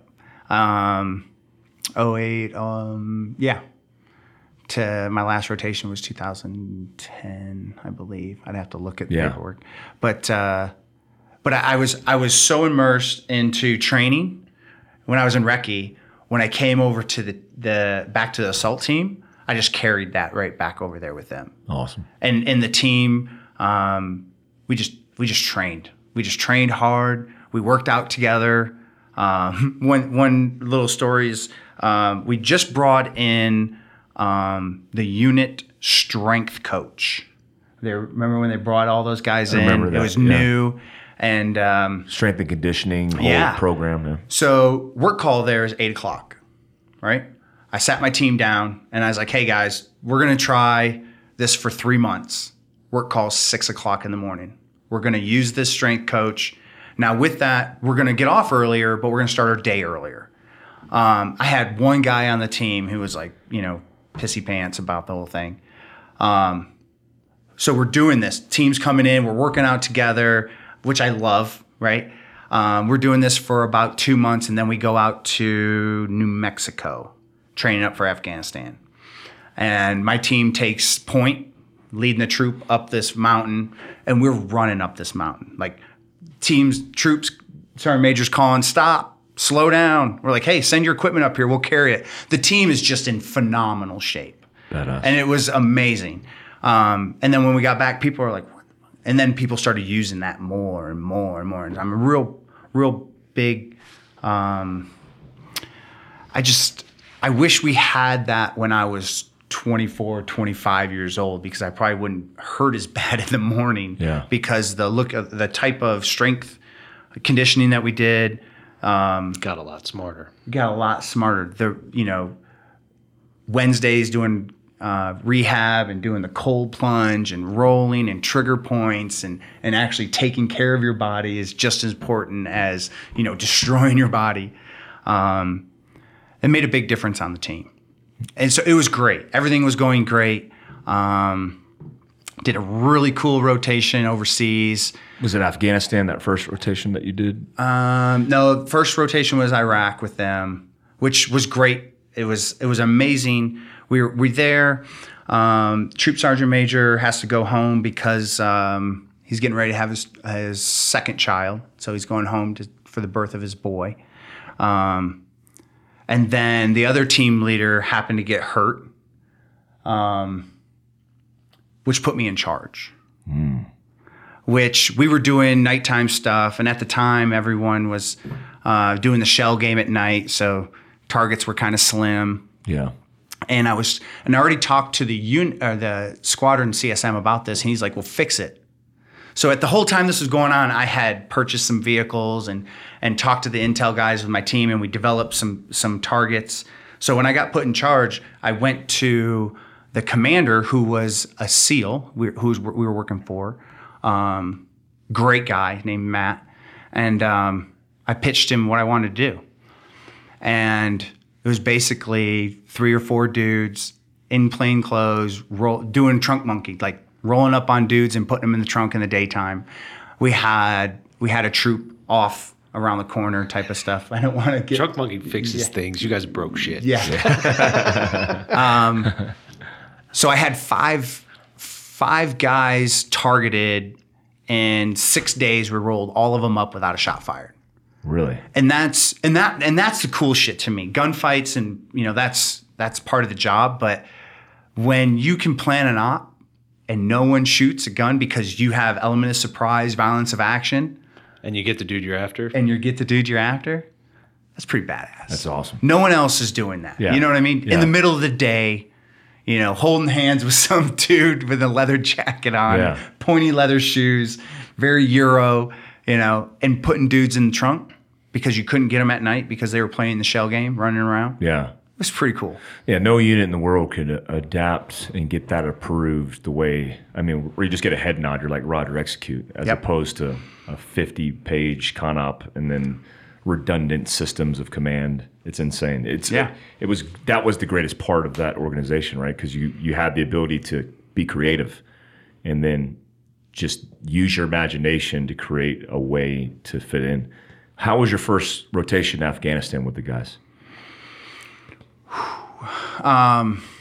My first rotation in Afghanistan, I came 2 weeks late. I had gone through a divorce. So with that, I had custody of my son, who was 10 at the time, Zachary. I have no idea what number rotation this is, you know, 10, 11, around there. And I went to the command and I asked, and I was a team leader, and I asked the command, could I come on the second bird? Because this is the first time I get custody of my son. I wanted to show him that I was committed to him. So, and of course they supported me, right? They're like, yeah, no problem. You know, your 2IC were on the team.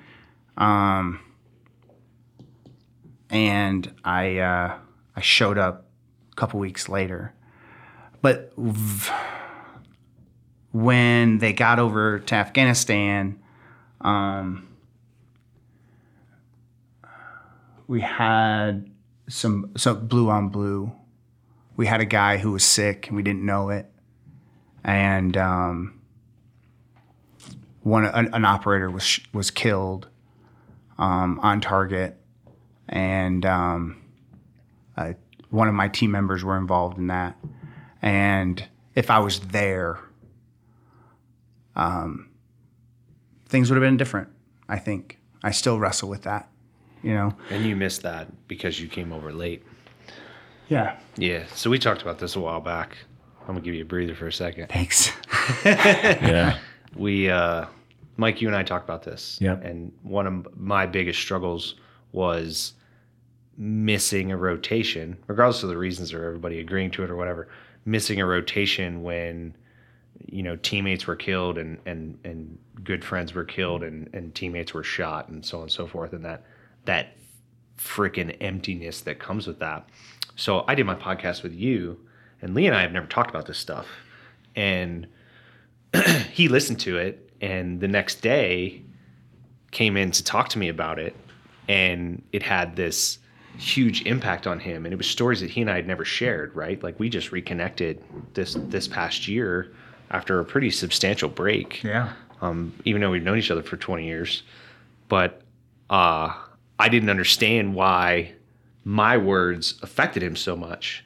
And then we talked it out, and he was like, no, man, like the exact same thing happened to me this year when that happened, and this thing. And you know, when Jared was killed, and I can't help but thinking, if I was there, what could I have changed that outcome? So yeah, I was in the building at the time. I was with A1 on that first rotation, and I came back, and that happened. I remember that happened, and then I think I ran into Chris later on that was there when it happened, and we had a little small conversation about it. But yeah, so what do you think would have changed potentially if you were there?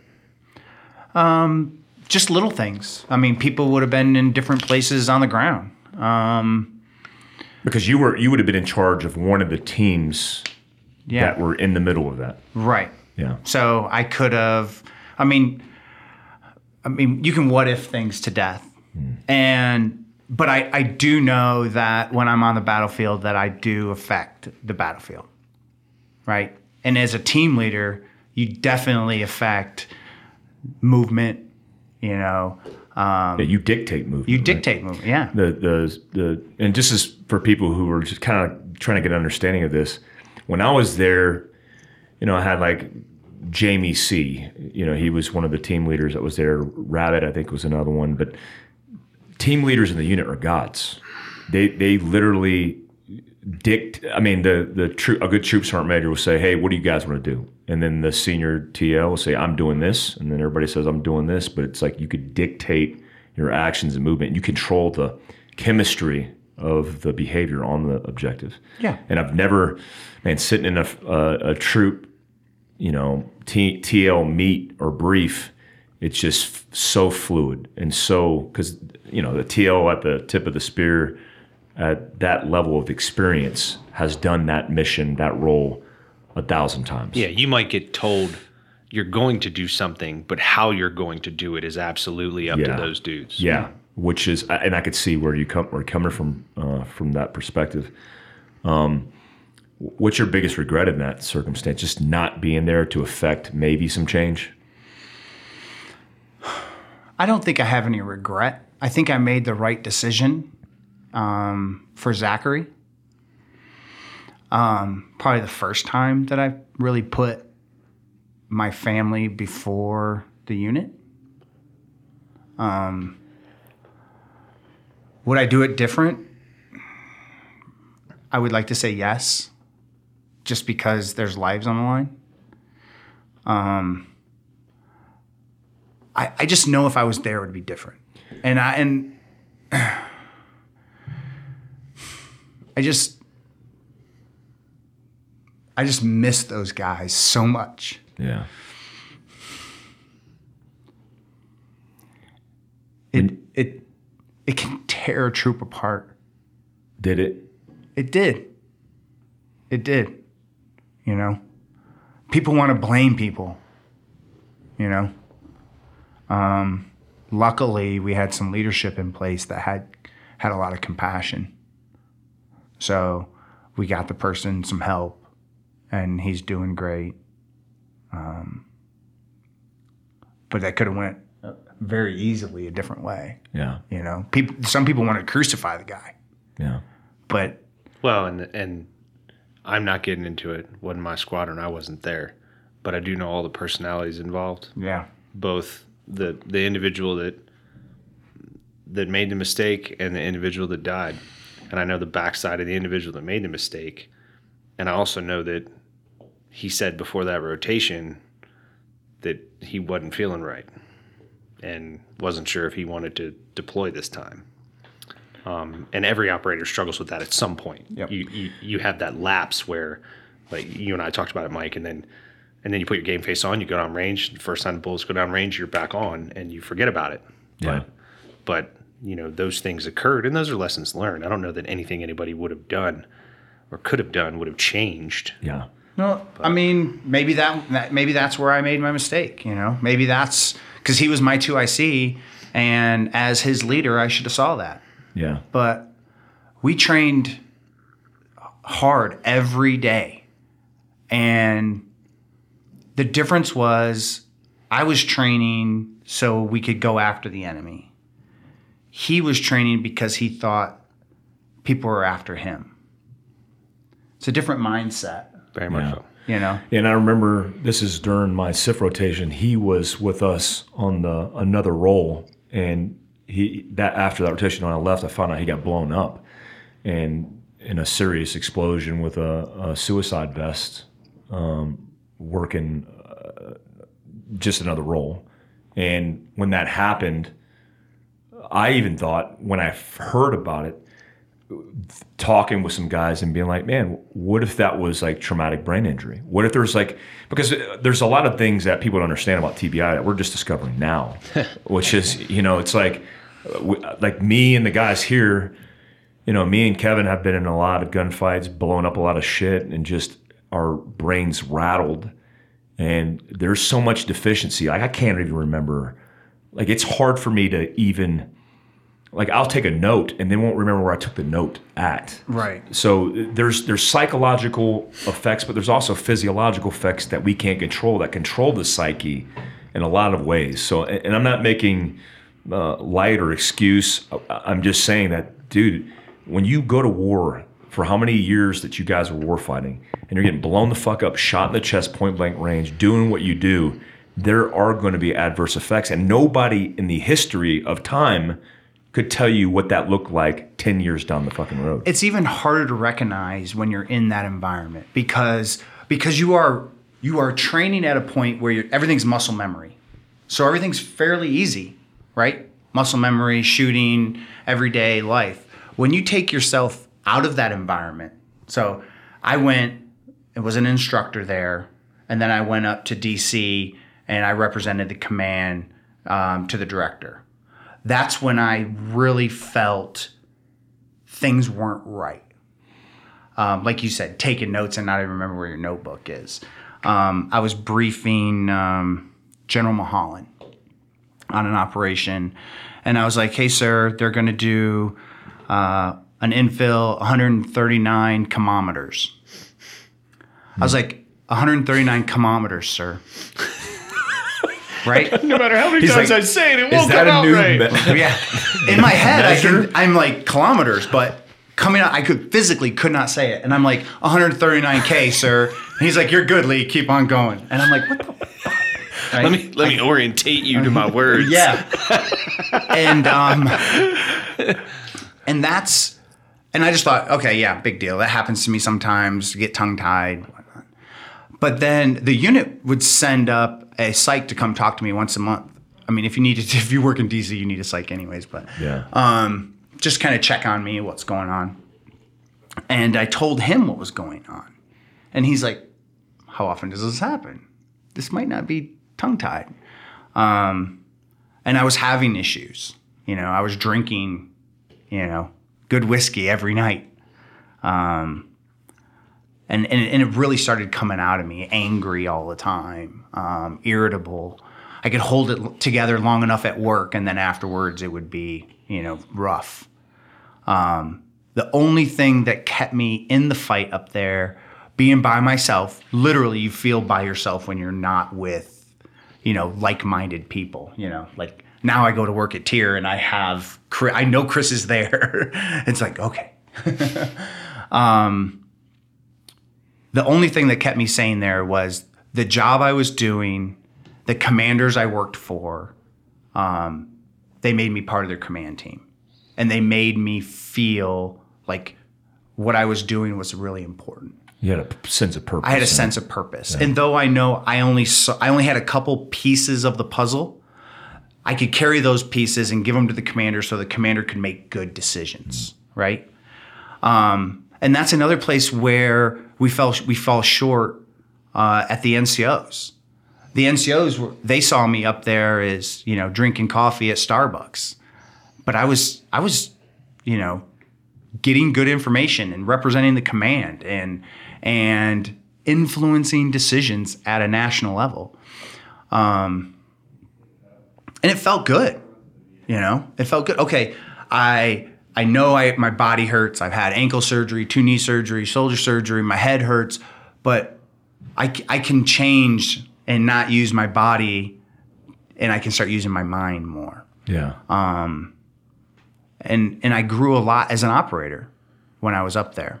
And I learned a lot more about DC and how decisions are made and how to help, you know. Which is rare because in the unit, there's only a few of those positions that could groom you for that kind of understanding, right? Well, that position was held by a lieutenant colonel before that. And they call it an L&O position. And then I turned it into a representation, right? Yeah. I represented the command. I didn't just L&O. I went to meetings and represented the command. And you were sergeant major at the time. Yeah.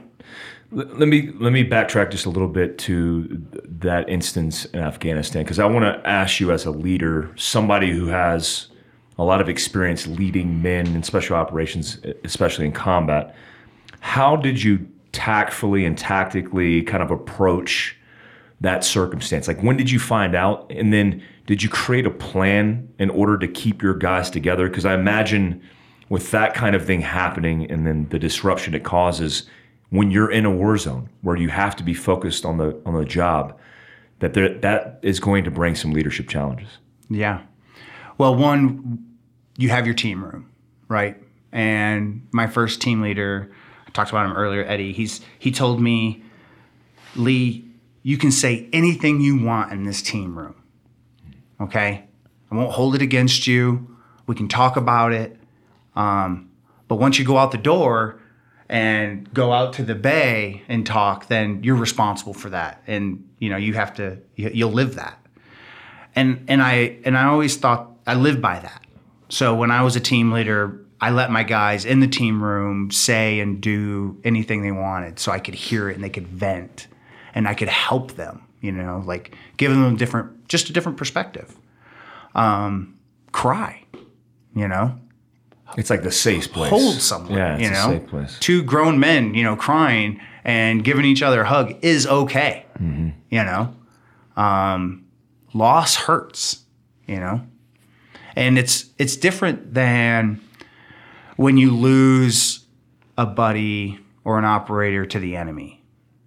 I'm going after the enemy just like they're coming after me. So and you do it. I think not to jump in, but no, I think that is always better with us because we all know that that's a possibility, right? Like, you know, when you go out on a hit, you might not come back. And we all in our own ways figure out how to deal with that. And yep. You know that dude that you lost knew that going out the door. So it's almost, I don't know, not to harken back to the olden days, but it's an honorable way to go out, man. Yeah.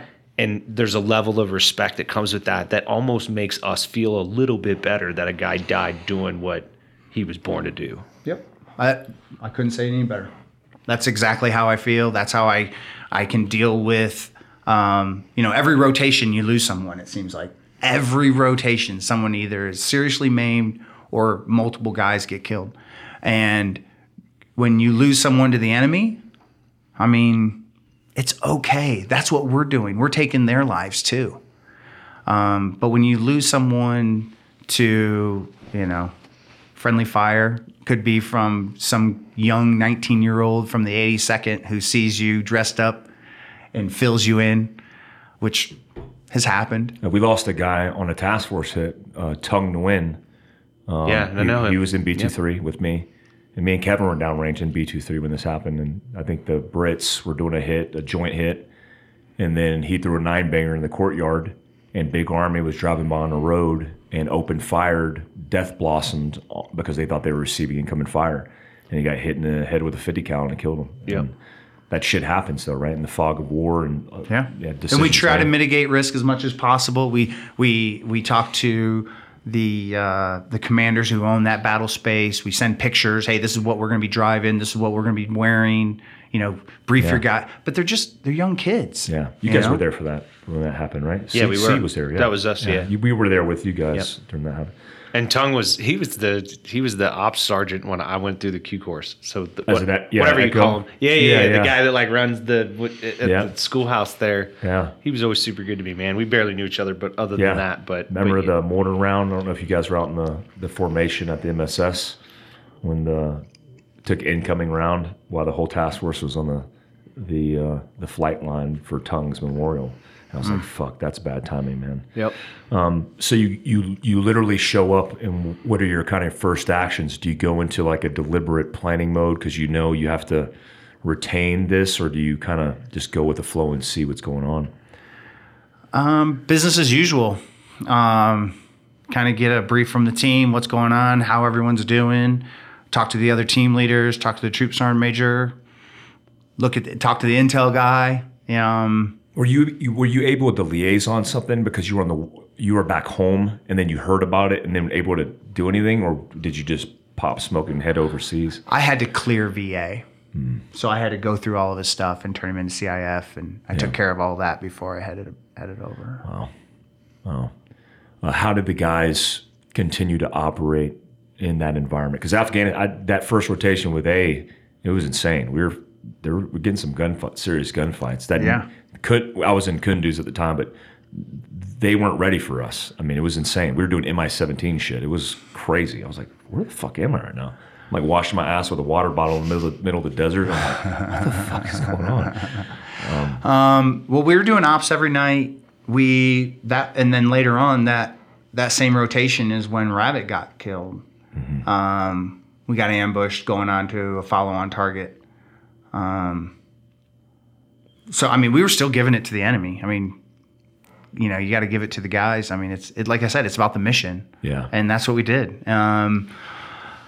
Off duty time, or however you want to talk about that. You had some personalities, some drama there you had to manage. But for the most part, guys were still focused on getting after the enemy. Is that problematic in the feeling that you can't mourn because you don't have time because you're operating, and then you suppress it? I had that conversation with Tom Satterley where, he told me he had started accumulating when he lost his first teammate in Mogadishu. And then he never was able to mourn for anybody because he didn't have time, which I can get that sense, right? You just don't have time to do it because you're not allowing yourself the time. Right. And then after it's all said and done, when the fuck do you do that? Like, when is the time for you to step back? Because I imagine none of those guys had the opportunity to reflect on anything, and now it's catching up because now we're actually left alone with our own voice in our head, and we don't have anything to fill that void. Well, the only time I really had time to mourn is C Squadron lost Mac, who went to OTC with us, and I had to pull guard on his casket. Hardest thing I've ever done. Watching his boys, his family walk up to the casket and stand there at the position of attention. And this is at JFK Chapel on Bragg, or is this? Yeah, okay. Exactly. It hurts. And he's talking about Mike McNulty, who was my best friend that lost on the rotation that I missed. Yeah. And so I didn't know that you were on the backside of that till right now. Yeah. So you were actually pulling the detail to pay the respects. And right. So the guys in my squadron, you don't get that, right? You have to do that when you come home. And when you come home, what's your number one priority? Taking care of your family. Oh, wait, training. We got to get ready for this. We got these boxes we got to check, right? And you kind of go into this. It never really happened, at least for me. That's how I kind of treated it. It's like, okay, I'm either husband, father over here, or I'm an operator here. And it was literally my drive to work. It was my switch to gears, or driving home was, when I was at work, it was work. When I was home, it was home. And that's what I tried to focus on. Did you do a good job of looking back at your personal life, at creating the separation between work and home? Do you think you could have done better?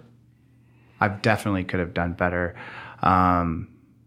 My son's mother, after I got shot the first time on my first rotation, she didn't want to have anything to do or hear about what I did at work. So it made it easier. Before that or after that? After. Wow. So there was a very, very clear separation of church and state. Meaning like for her own... Yeah, sanity. Yeah. I couldn't blame her. I mean, she just didn't want to hear about it. Nope, I don't want to know you're jumping out of helicopters or airplanes. I don't care about what happened on the range. What was funny, you know. She wanted the division. Yeah. Between that, how did that grossly affect your work, or at all? Did you just flip the switch because you knew the dividing line, or were you contemplating? I know some guys beat themselves up because of the guilt they feel, but it's only after the fact because they don't want to disrupt what they have going on at work because, you know, those hesitations could get you killed. Were you having a hard time at some point in your career managing both work and home?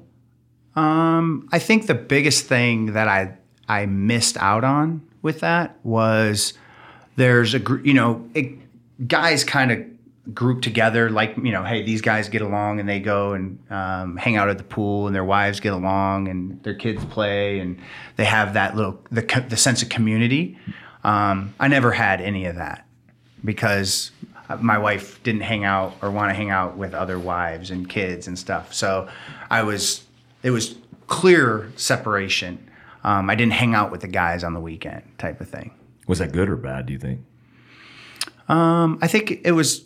I'm sure there's pros and cons, but looking back at it, I think I missed out on building some better relationships, that more meaning relationships than just relationships on the battlefield or at work. I remember talking to Chris about this, and we had discussed like when you're with guys and you're building relationships, there's a risk of losing those guys, those men. So there's almost like a line that you draw on your own and how close you get to people at the unit, because the next day they could not be there. And you're having to deal with that with their spouse or manage that difficulty. Did you have a wall built up? I think naturally because of my personal situation at home, it built that wall for me. I don't think I did it consciously. Yeah. What's the toughest thing in your experience with being in that career field in special operations for so long? Getting out of it. Leaving it, right? Leaving it.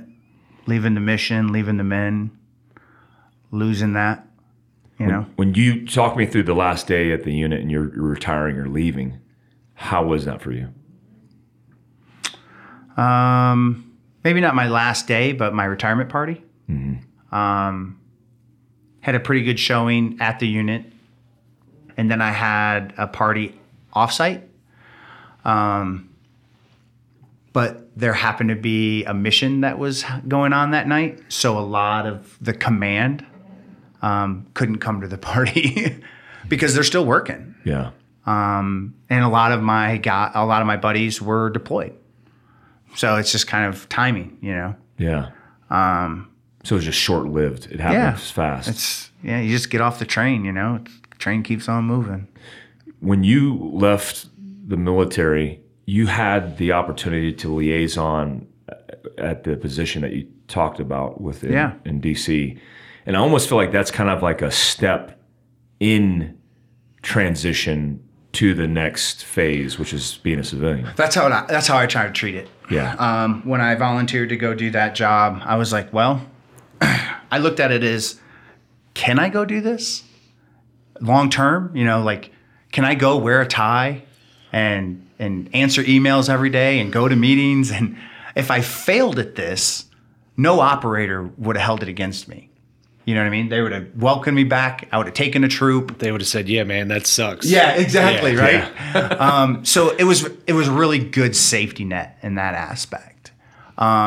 But it was also a really good environment for me to develop some soft skills, which I had to do really quickly.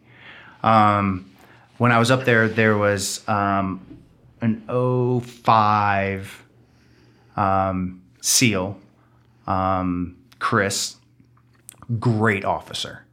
And he was up there before I was, and he was representing his command. And he took me under his wing, and he's like, he helped me. He coached and mentored me, and helped me from breaking stuff. Yeah. So I really appreciated that. People don't always do that, you know. People watch people fail, and they just watch it happen. Yeah. And it's unfortunate, but. So you were set up for success in a way. How did that transition or translate to the transition to getting out and then stepping away for good? Right. So one, after working up in DC, it solidified that I didn't want to work there. Very young in my career, I knew that I wouldn't go to combat unless I was with the unit. Just being on the battlefield and seeing all the different units and all the different organizations, I knew I didn't want to be part of anything overseas where I was risking my life without, you know, that level of dude next to you. Yeah, I knew that. I knew that from being on the battlefield and seeing it and going out with other units. And then being up there, I knew I didn't want to be part of that culture because they got their own problems. Crazy. Yeah. Crazy. It's very toxic. So that's it. It kind of solidified that decision. Lee, you're going to go out and you're going to not carry a gun and you're going to go do something. And I went and I worked for Hewlett Packard Enterprise in Texas. How was that experience? Did you have lapses or hiccups along the way? Well, one, luckily, I met a guy named Brian Corona, who's a great dude. He's you know, pro vet, never served, but you know, respects us. And when he met me, he realized, he's like, "You're different. You know, you look at problems different." He's like, "I got a job for you," and he was trying to develop a small team to help the sales executives go after new logos or new accounts, right? Hewlett Packard Enterprise, they've made a lot of money on landing accounts and just, they call it farming. They farm that account. But the way technology in the industry is now, smaller companies can come in, you know, and pick that apart. So they needed new logos. So he was putting together this team,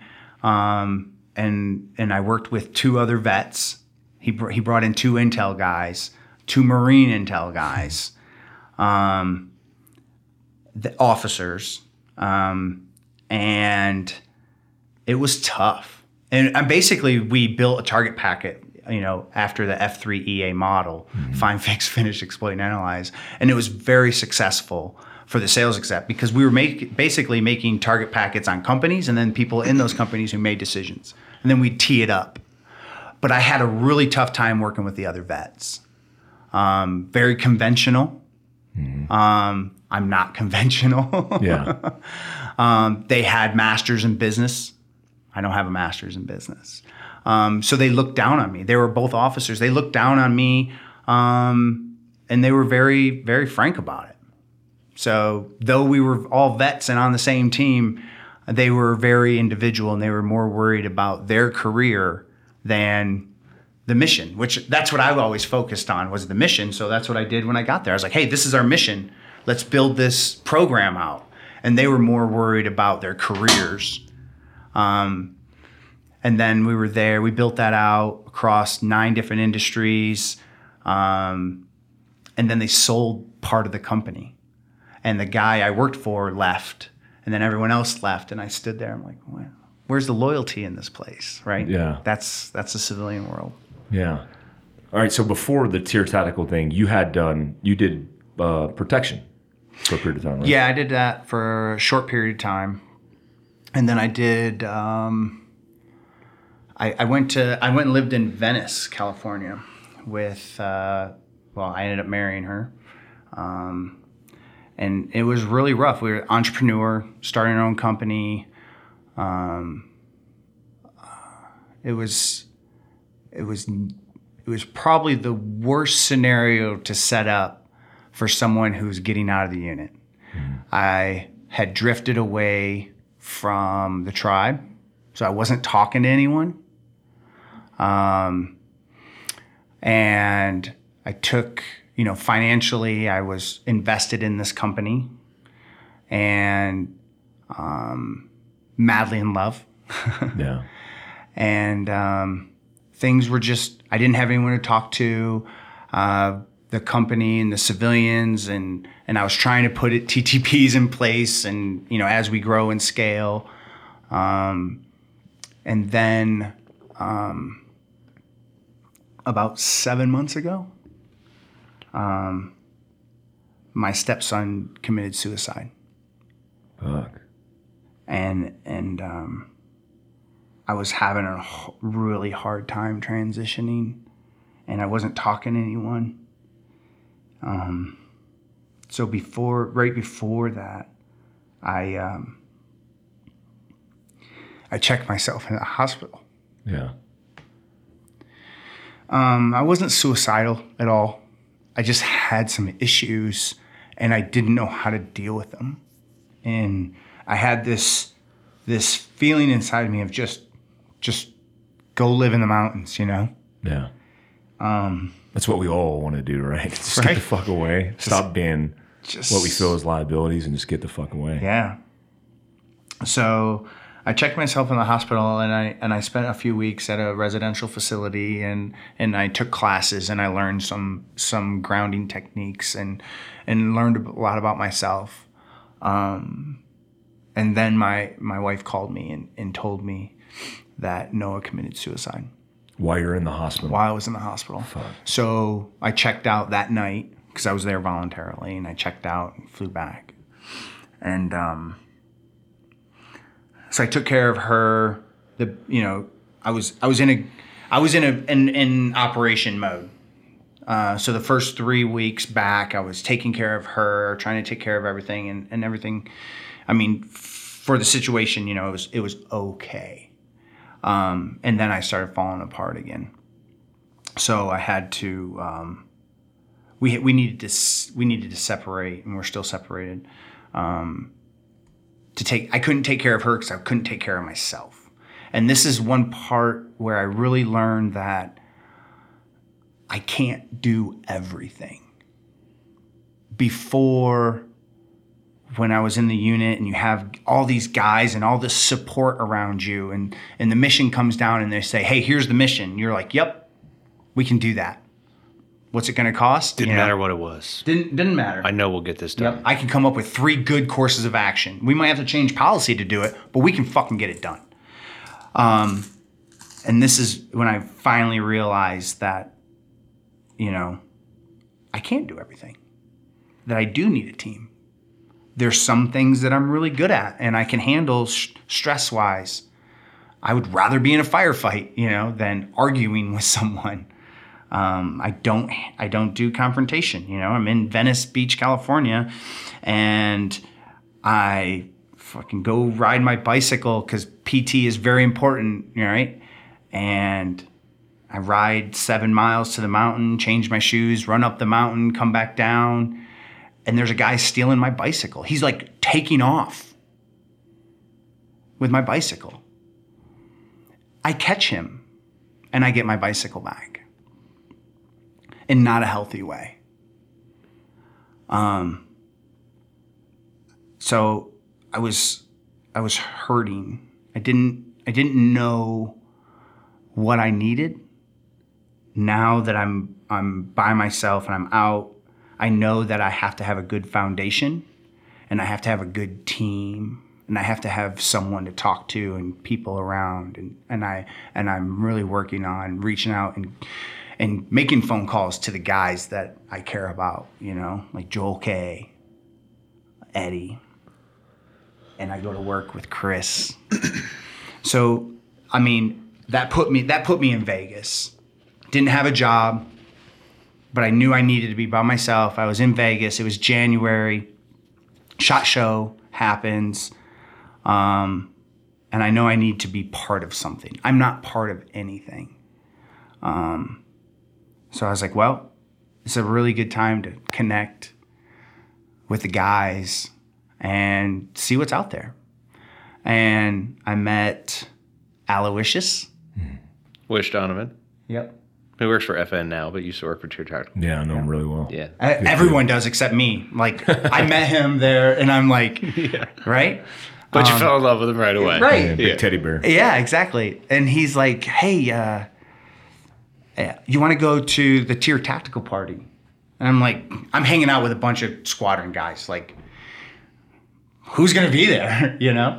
And he's like, well, Jason, Chris Van Zandt. I'm like, Chris Van Zandt's going to be there? Yes, let's go. So we headed over. I followed him over there.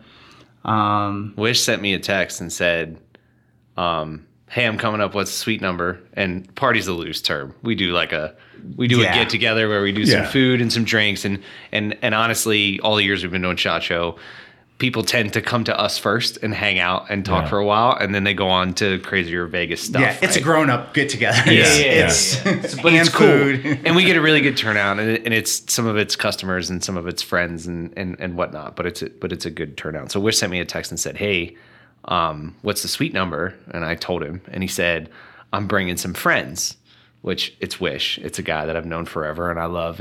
And so of course I was like, yeah, man, cool, man. All right. I'll see you in a bit. And I go back to my business. So we go up there and we open the door, and Chris is standing like right there. He turns, we make eye contact, and he's like, brother, you know, big hug. I haven't seen him in, I can't even remember the last time. Yeah. So the funny thing was, when you're us, right? And you've been at the peak of strength and success, but you've also been at the bottom, you know, just by somebody's body language and their fucking aura, man, that it's heavy. And I felt it. I felt it the moment he walked in the door and I hugged him. I felt his weight. I remember that hug. And I knew it. I knew he knew it, and I knew it. And it was the craziest thing. It was like, he like leaned on me, and I was like, I got you, bro. Fuck. That's and amazing. It was a really, for both of us, a powerful moment. What was the, Lee, from your perspective, did it bring you closer to a place where you felt like it was home? The familiarity? That's a good way to put it, right? So I was out there in the world, right? Feeling like I don't fit in anywhere. Yeah. You know, it doesn't matter. I can walk the walk. I can go into any type of group of people and have a conversation. Yeah. That's not a problem. But actually feel like you belong somewhere? Yeah. You're just pretending at that point. Yeah, you're just making it work. And then like when I hugged Chris, I remember that, and driving up here I was thinking about it. I was like, it felt like I belong, like I had a friend, you know, and I hadn't been talking to the guys at all. Why do we self-isolate? What is that? I feel like it's a primal, I don't know. It's a primal instinct, right? When we go off and die somewhere by ourselves. I think a lot of it has to do with you're told your whole career, you are the best. You can do anything you want. You do anything you put your mind to.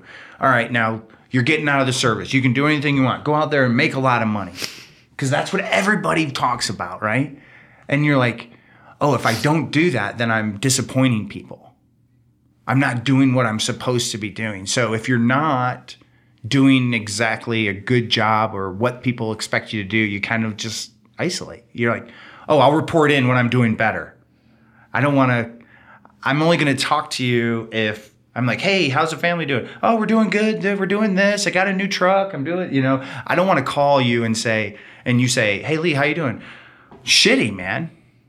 You know, I haven't slept in 3 days. I lost 40 pounds because I'm not eating. You know, we don't put our burden on other people. We don't, you know. What is it about leaving that tribe and going off on your own? What's so detrimental to our mental and physical health? Why does that happen to all of us? What do you think that is? Well, there's not a lot of guys who leave that. Let's be honest. A lot of guys don't. They get out and they go do GB, or they go, they're instructors. Yeah, Mike, your words are always chase the rainbow, right? Chase the rainbow, holding on. Yeah. And I saw... When I worked at the agency, I saw guys who were senior when I got, like, retiring when I got to the unit, coming down the hallway. And they looked old. Like, gunfighting's a young man's sport. You know, I can't believe you guys are still doing this. And I didn't want that. And I know we're capable of doing so much more. And there's not a lot of guys who branch out and totally get away from the industry, totally get away, you know, like HPE. Officers do it better, right? They have connections, they have educations, they have, you know, a lot of different avenues. But their service career, it's drive-bys. They touch on the little things along the way. They're not head and shoulders deep in a culture and an environment for an extended period of time. It's a different animal. I think that's why they are more effective at that transition piece than enlisted folks. Mm-hmm. We live in the trenches for a long time, and that's what we know. That culture is who we are down to our fibers, and then it's gone. Yeah. I went from Sergeant Major Busby briefing the director twice a week of the agency to Lee. All right? The veteran. Yeah. What a great label. I don't mean that as a negative term. Yeah. It's just a blanket for you're now lumped with everybody else. Man. Yeah. And that was part of the problem at HP when I worked with other veterans. They're like, well, this is how we do it. And I'm like, that's not how I do it. Where the fuck do you come from? You know what I mean? Yeah. I don't know if you said it. You might have said it. It was on one of your strings. It might have been Tyler who said it. I think it was, and he said it very well. Let's stop looking at the differences, because when you start looking, you remember that was him. Yeah, that was him, right? Yeah. And I thought he said it so well. Like when you start looking at veterans and you start comparing your military career and my military career, they're so different. So why are we doing that? Yeah, you know what I mean? Because we have so much in common. Because we do have so much in common, but we have different experiences, and that's okay. Yeah. You know, and I thought, and it was like 4 lines the way he put it, and I just thought it was very good. When you think this is something me and Chris had hashed out, but I still get anxiety about it, because you have a entire tribe of men who are still war fighting. Some of them your peers still that are still there, that are still doing the work, the job, and then they get out and the door slams behind them, and then the machine continues to roll, and they have to figure out on their own how to make do. There's no mechanisms, no support. There's little. And this is kind of a journey that we've all been through, but it almost seems like nothing changes, right? Because it's all the same stories, right? We're lucky because we're the ones that are still alive, because we have many friends that have taken their own lives. And if you were to give those guys advice, knowing what you know now, and you're just figuring it out like I am, we're still in processes of figuring it out. Who knows when everything will just be normal, if it ever will be. What advice would you give them? Oh my God. That's like asking me how a watch works, you know what I mean?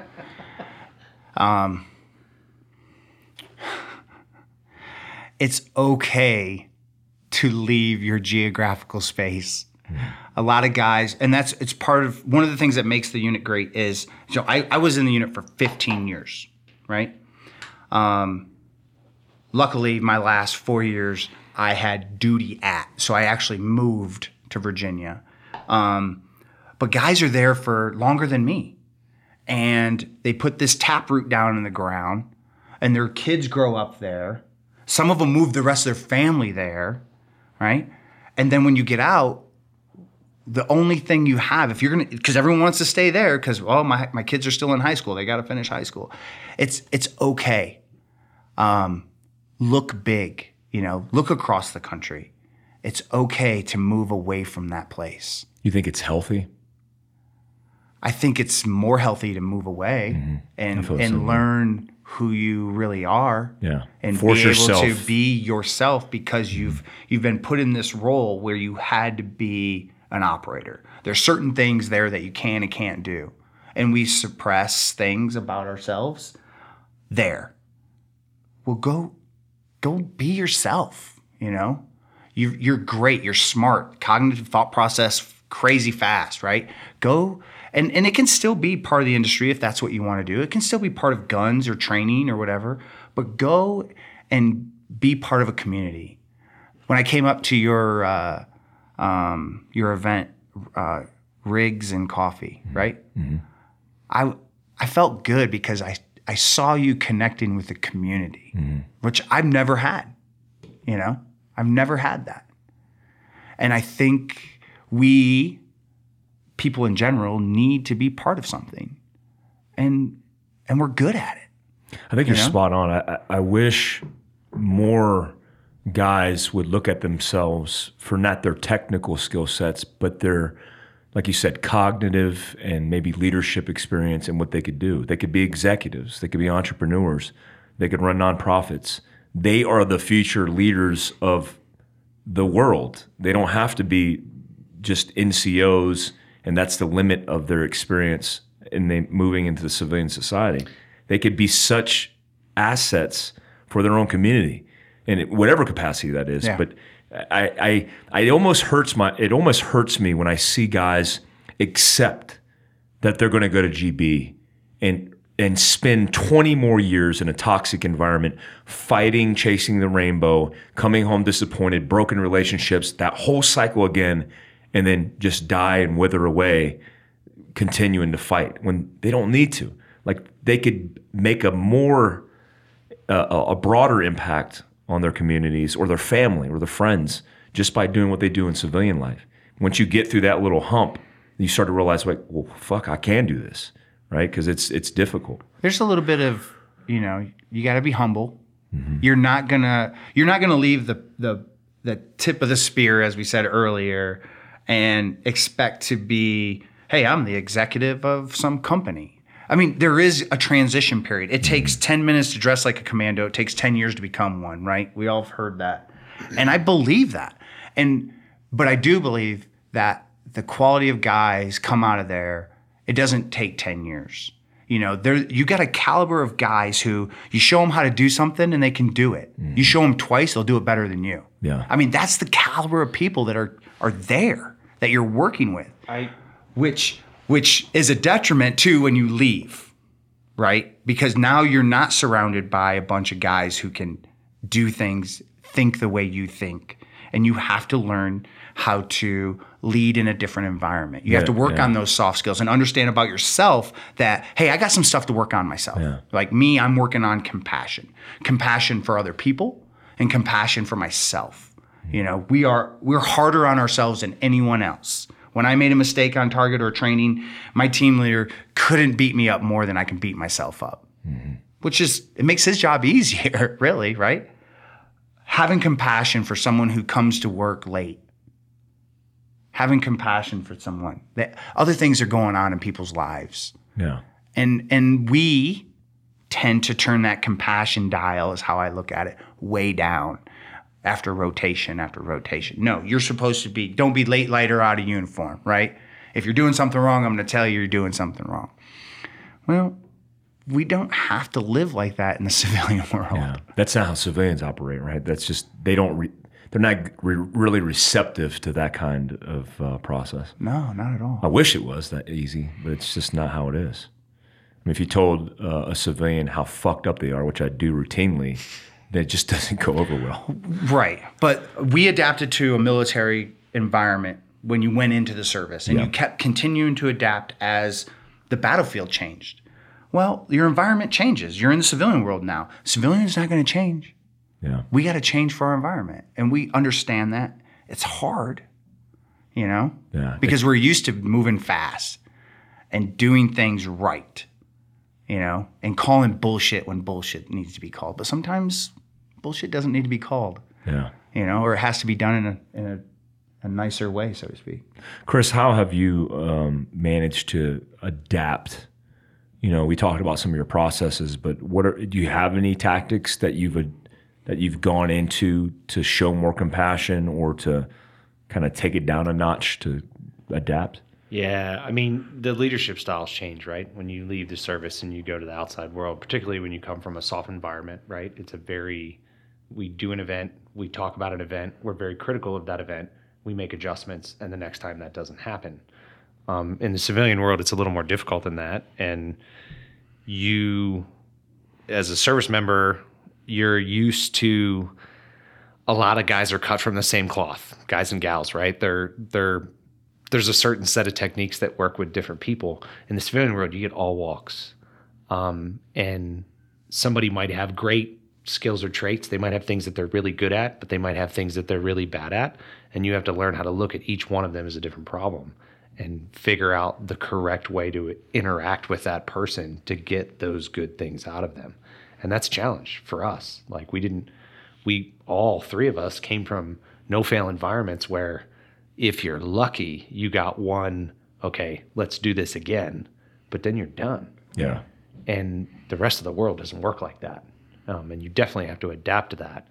But like I'm an emotional guy anyway.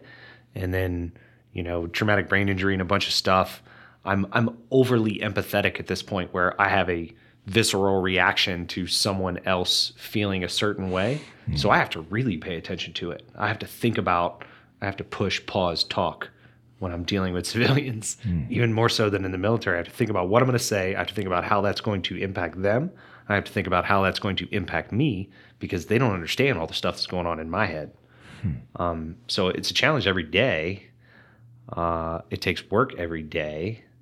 But what I was going to say to your point earlier, Lee, was like, and I remind him every day, and you've heard me say this, Mike, like the stuff that made you awesome in the service is the same stuff that makes you awesome in whatever you choose to do next. Yeah.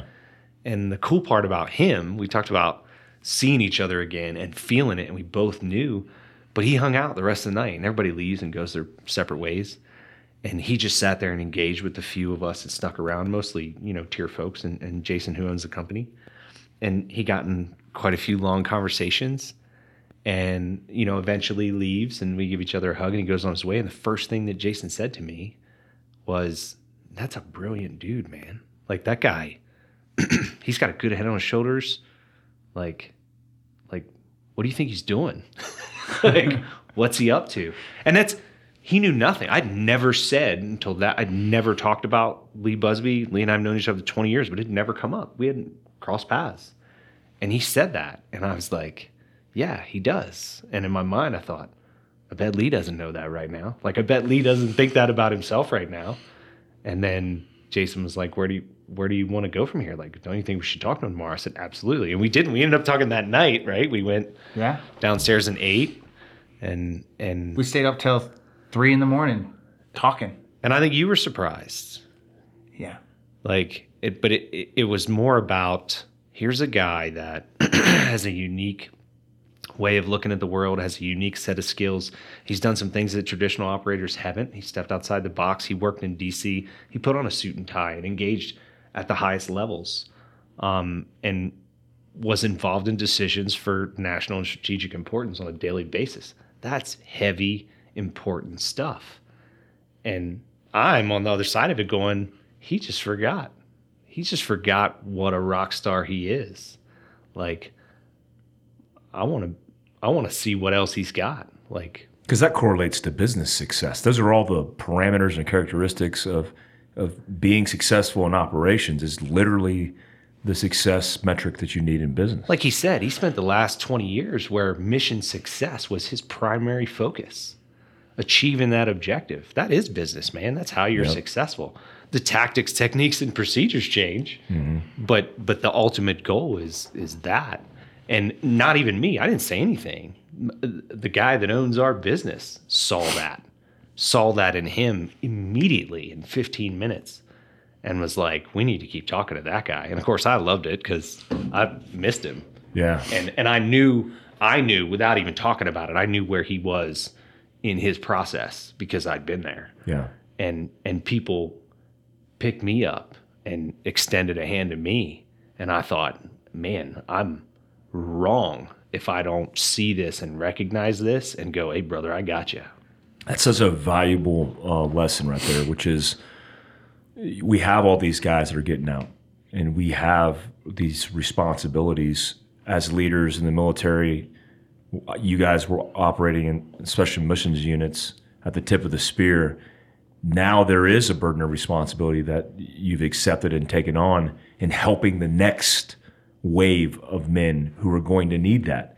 And I hate to even say it, because I was such a naysayer while in it, right? I'm an active duty guy. I'm not, an agency. I'm an agency guy, and I don't give a fuck about anybody. I don't care, until I realized after the door closed behind me that I was on my own, and having peers, former teammates, or just people who understand and lending a helping hand is how we fucking help each other on the outside. Amen.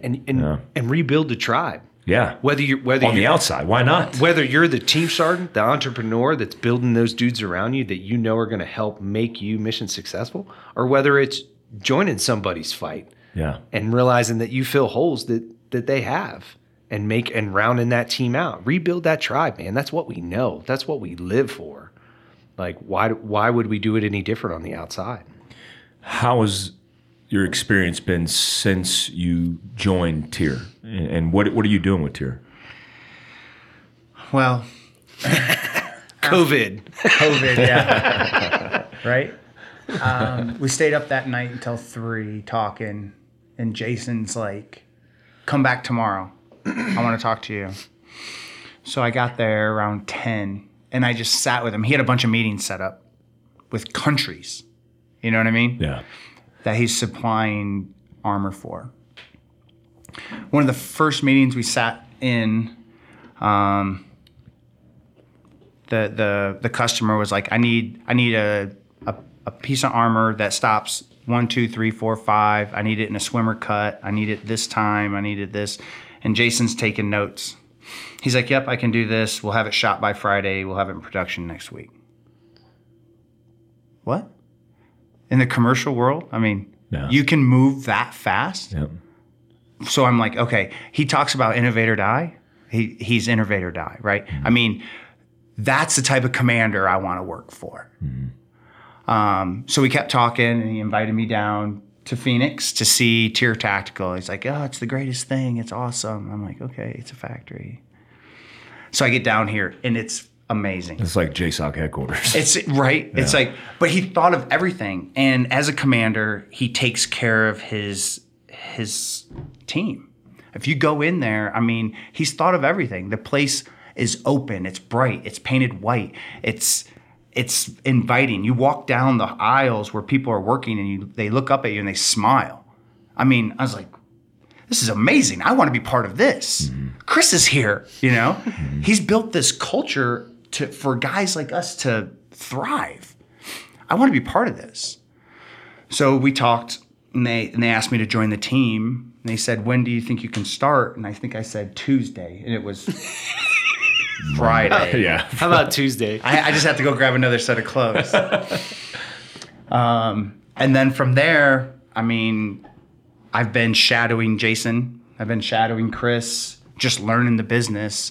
With COVID in place, it's kind of stopped us from traveling and going to meet clients and whatnot, or potential clients, or doing trade shows or whatnot. But we ramped up our social media, so we're doing that. Helped design one of the ultimate range bag ever made known to man in this universe. Yeah, got to design and build his first piece of kit. Yep. Awesome. So I designed it.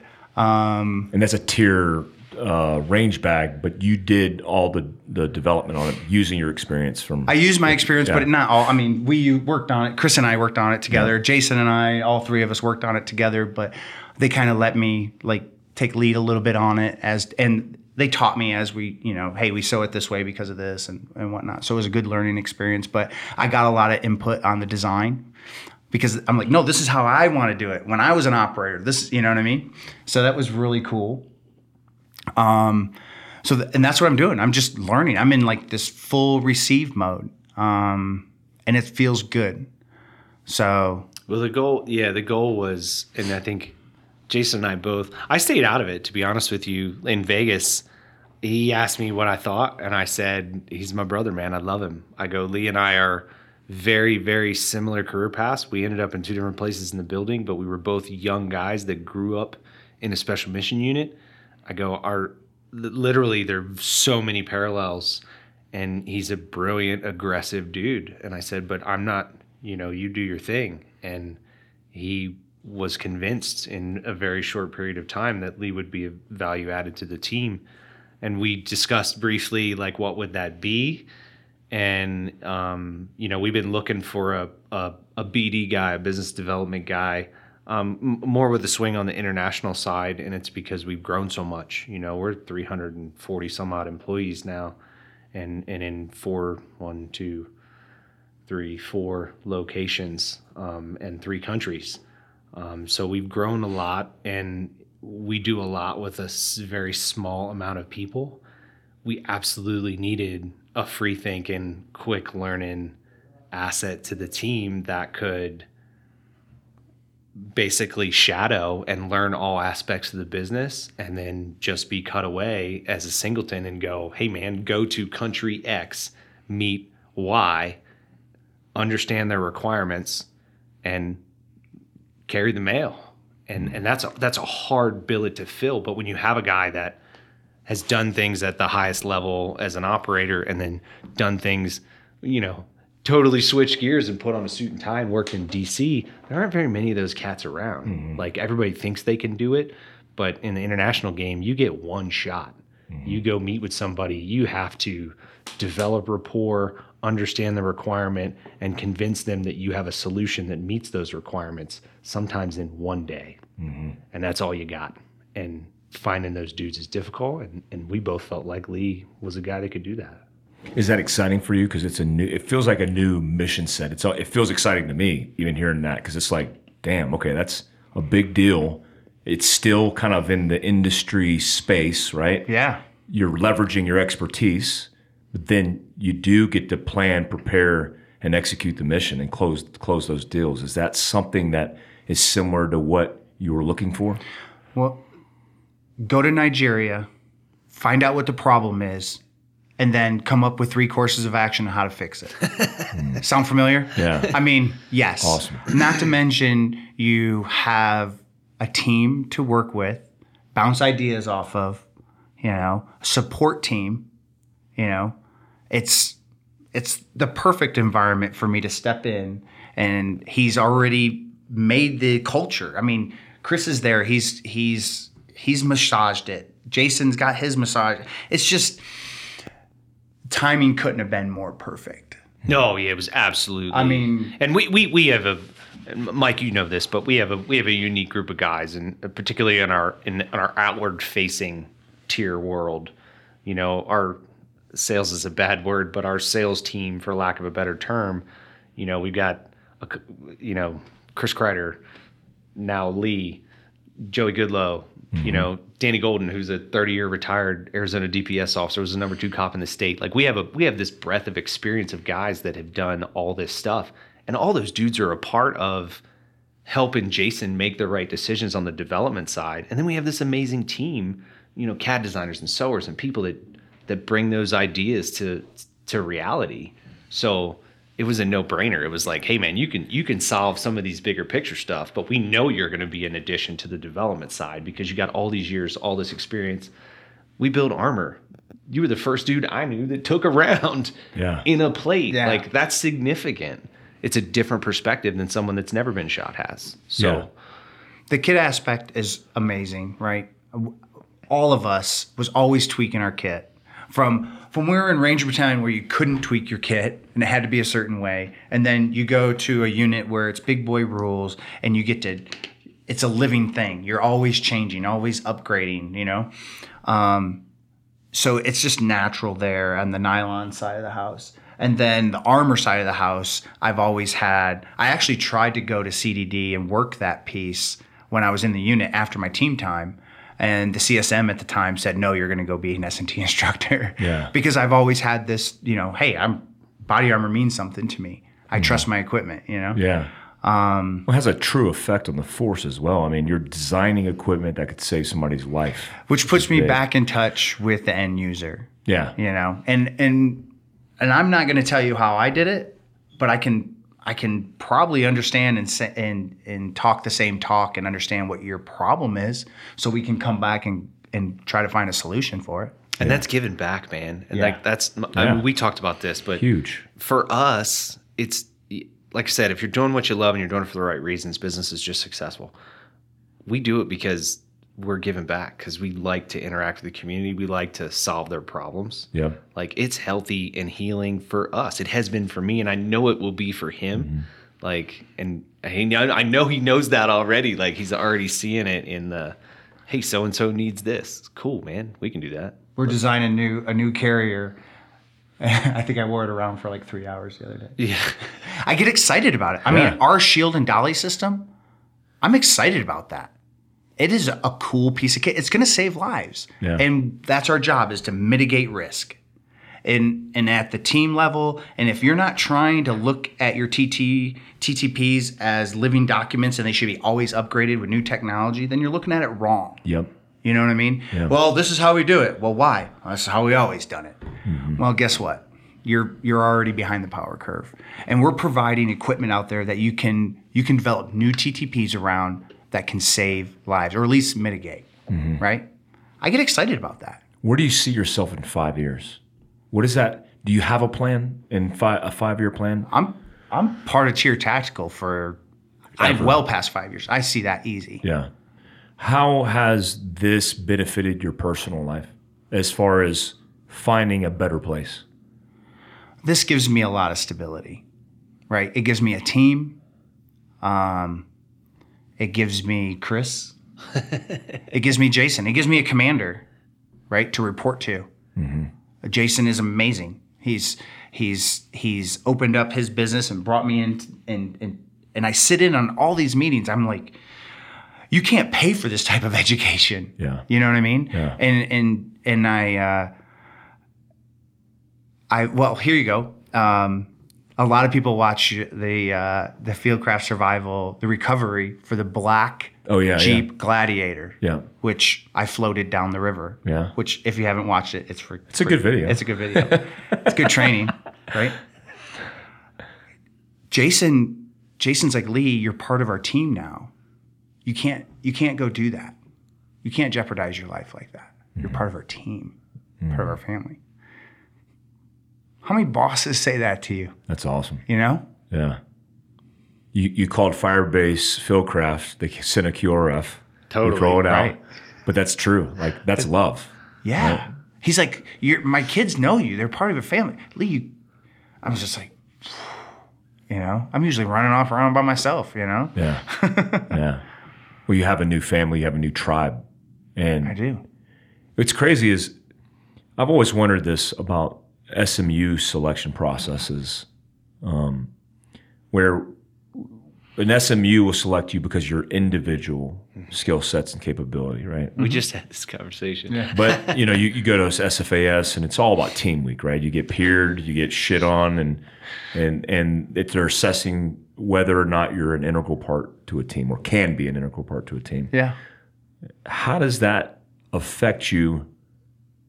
Or does it at all? Because it seems like if you take an individual and you've assessed them, and you haven't assessed them for being a team player, and then you integrate them in a team and they're a bad team player, and then they leave the military, I almost feel like they're being set up for fucking failure. Yeah. This is a great topic. I love this topic. We just talked about this the other day. And I break it down into two categories. You have single-man sport and team sports, right? Track and field is a good individual sport. You're part of a team, but when it's time to race, it's up to you. It's all on you. Wrestling, right? Yep. You're part of a team, but when it's time to wrestle, it's just you. And then you got football, hockey, these real team sports, volleyball, right? Yeah. So you got a bunch of individuals that know their job. They train hard for their position. And they come together and they work as a team. And then the game's over and then they go train their individual part of it again. Mm-hmm. You have to be able to do that. You have to know when to be an individual, go to Nigeria by yourself, or come together as a team and know your job. If I'm a defensive end, I'm a defensive end. I'm not going to try to be a linebacker. You know what I mean? Yeah. I'm not going to try to be the quarterback and a wide receiver at the same time. Know your place and own it and be the best at it. Know the basics and do it. It's being able to be an individual and switch those gears and be a team player. Some guys can do it. Some guys can't. Mm-hmm. You know? It's insane. It gets down to like the root of some of the things that people assess for. And I always wonder that. I always wondered, like, what if they did a team event in West Virginia? What if they assessed and just we could pick out the guy who maybe wasn't, he was an introvert and he hated communicating with other people, because you're sending that guy to name X country in the middle of Africa to talk to an ambassador or potentially integrate with a team, and he can't do it. I don't know. I've always thought about that and the selection processes, because SFAS always changes, because it changes based off of the next officer OER bullet that they want to get, you know, on their OER to make change, to make difference. But West Virginia's never changed. It's been the same since Eric Haney talked about it, or Beckwith talked about it in the original book. I love it. Yeah. Everyone gets the same shake. You know, mm-hmm. There's no good old boy system. There's not. Nope. And it's probably one of the best kept secrets in special ops. Yeah, absolutely is. It was a big suck fest. That's pre-vetting, though. I had a great time. The difference between West Virginia and then the difference between selection and then the training course is night and day. Yeah. You very, very rapidly go to now you're a team. Yes, that's true. You've achieved day one. You're assimilated in a team. We have vetted your competencies as an individual, and your drive and motivation. That's true. Yeah, absolutely. You know what I mean? Yeah, absolutely right. But now you're going to function. Lee and I actually have a good example. We went and we were talking the other day. I don't know if they do this to everybody or whatever, but we went through the course for three-quarters of it with certain teams, mm-hmm. and you get used to the guys next to you, and you start and learn to function really well, and strengths and weaknesses that work together, and it works great, like it does in any environment. And then we were three-quarters of the way through, and they went and threw a grenade in the room and blew all the teams up, and the next thing you know, Lee and I are on the same team. Oh, sure. I'm with a completely different set of guys. Yeah. Both our cases. Yeah. Now he's got this functioning environment, and now he gets stuck with me, the other young dude in the class, and now you got to start all over, and you're way deep in TTPs and advanced stuff, and you got to deal with that. Mm. How does that work on both levels? So I think in terms of, but it goes back to what I was just saying about individual skills, and then knowing the position. If you're number two man, you're a good number two man. Mm-hmm. If you're number one man, you're number one man. And we kind of plug and play. And there's some, you know, little things and reading off people and whatnot. But being able to come together and do that and do it well. I also think it's unique because it's the Army. And I've said this for years. People always ask me, what's the biggest difference between special operations units and the services? And I always respond with the same thing. The Army breeds leaders. You learn how to be a leader in whatever your profession is in the service before you're allowed to get to that point. Yeah. And that is, that might upset some people, and I'm not trying to do that, but, you know, and I said that about the 18 X-ray program when they started that back up again. You know, you basically took the Army and you made it like the Navy. You allowed people to assess and train as an 18 or 19-year-old kid, and you get what you get. Yeah. When you do that, because you take out those years of learning how to be a leader in a shitty environment. Mm-hmm. Good leaders, good situation, bad situation, stuff you like doing, stuff you hated doing. Those are all experiences that are irreplaceable in developing you as an individual and as a leader that are critical to your success in an organization like that. Yeah, 100%. That's 100% spot on. That's exactly right. Because you're also, when you grow up in combat arms, you have an understanding of small unit tactics and combat arms, period, and then you integrate to a special operations unit and you have all that myriad of experience, as opposed to just coming out of the pipeline and expected with no experience, just training to do what you do. Last question. Do you have any regrets?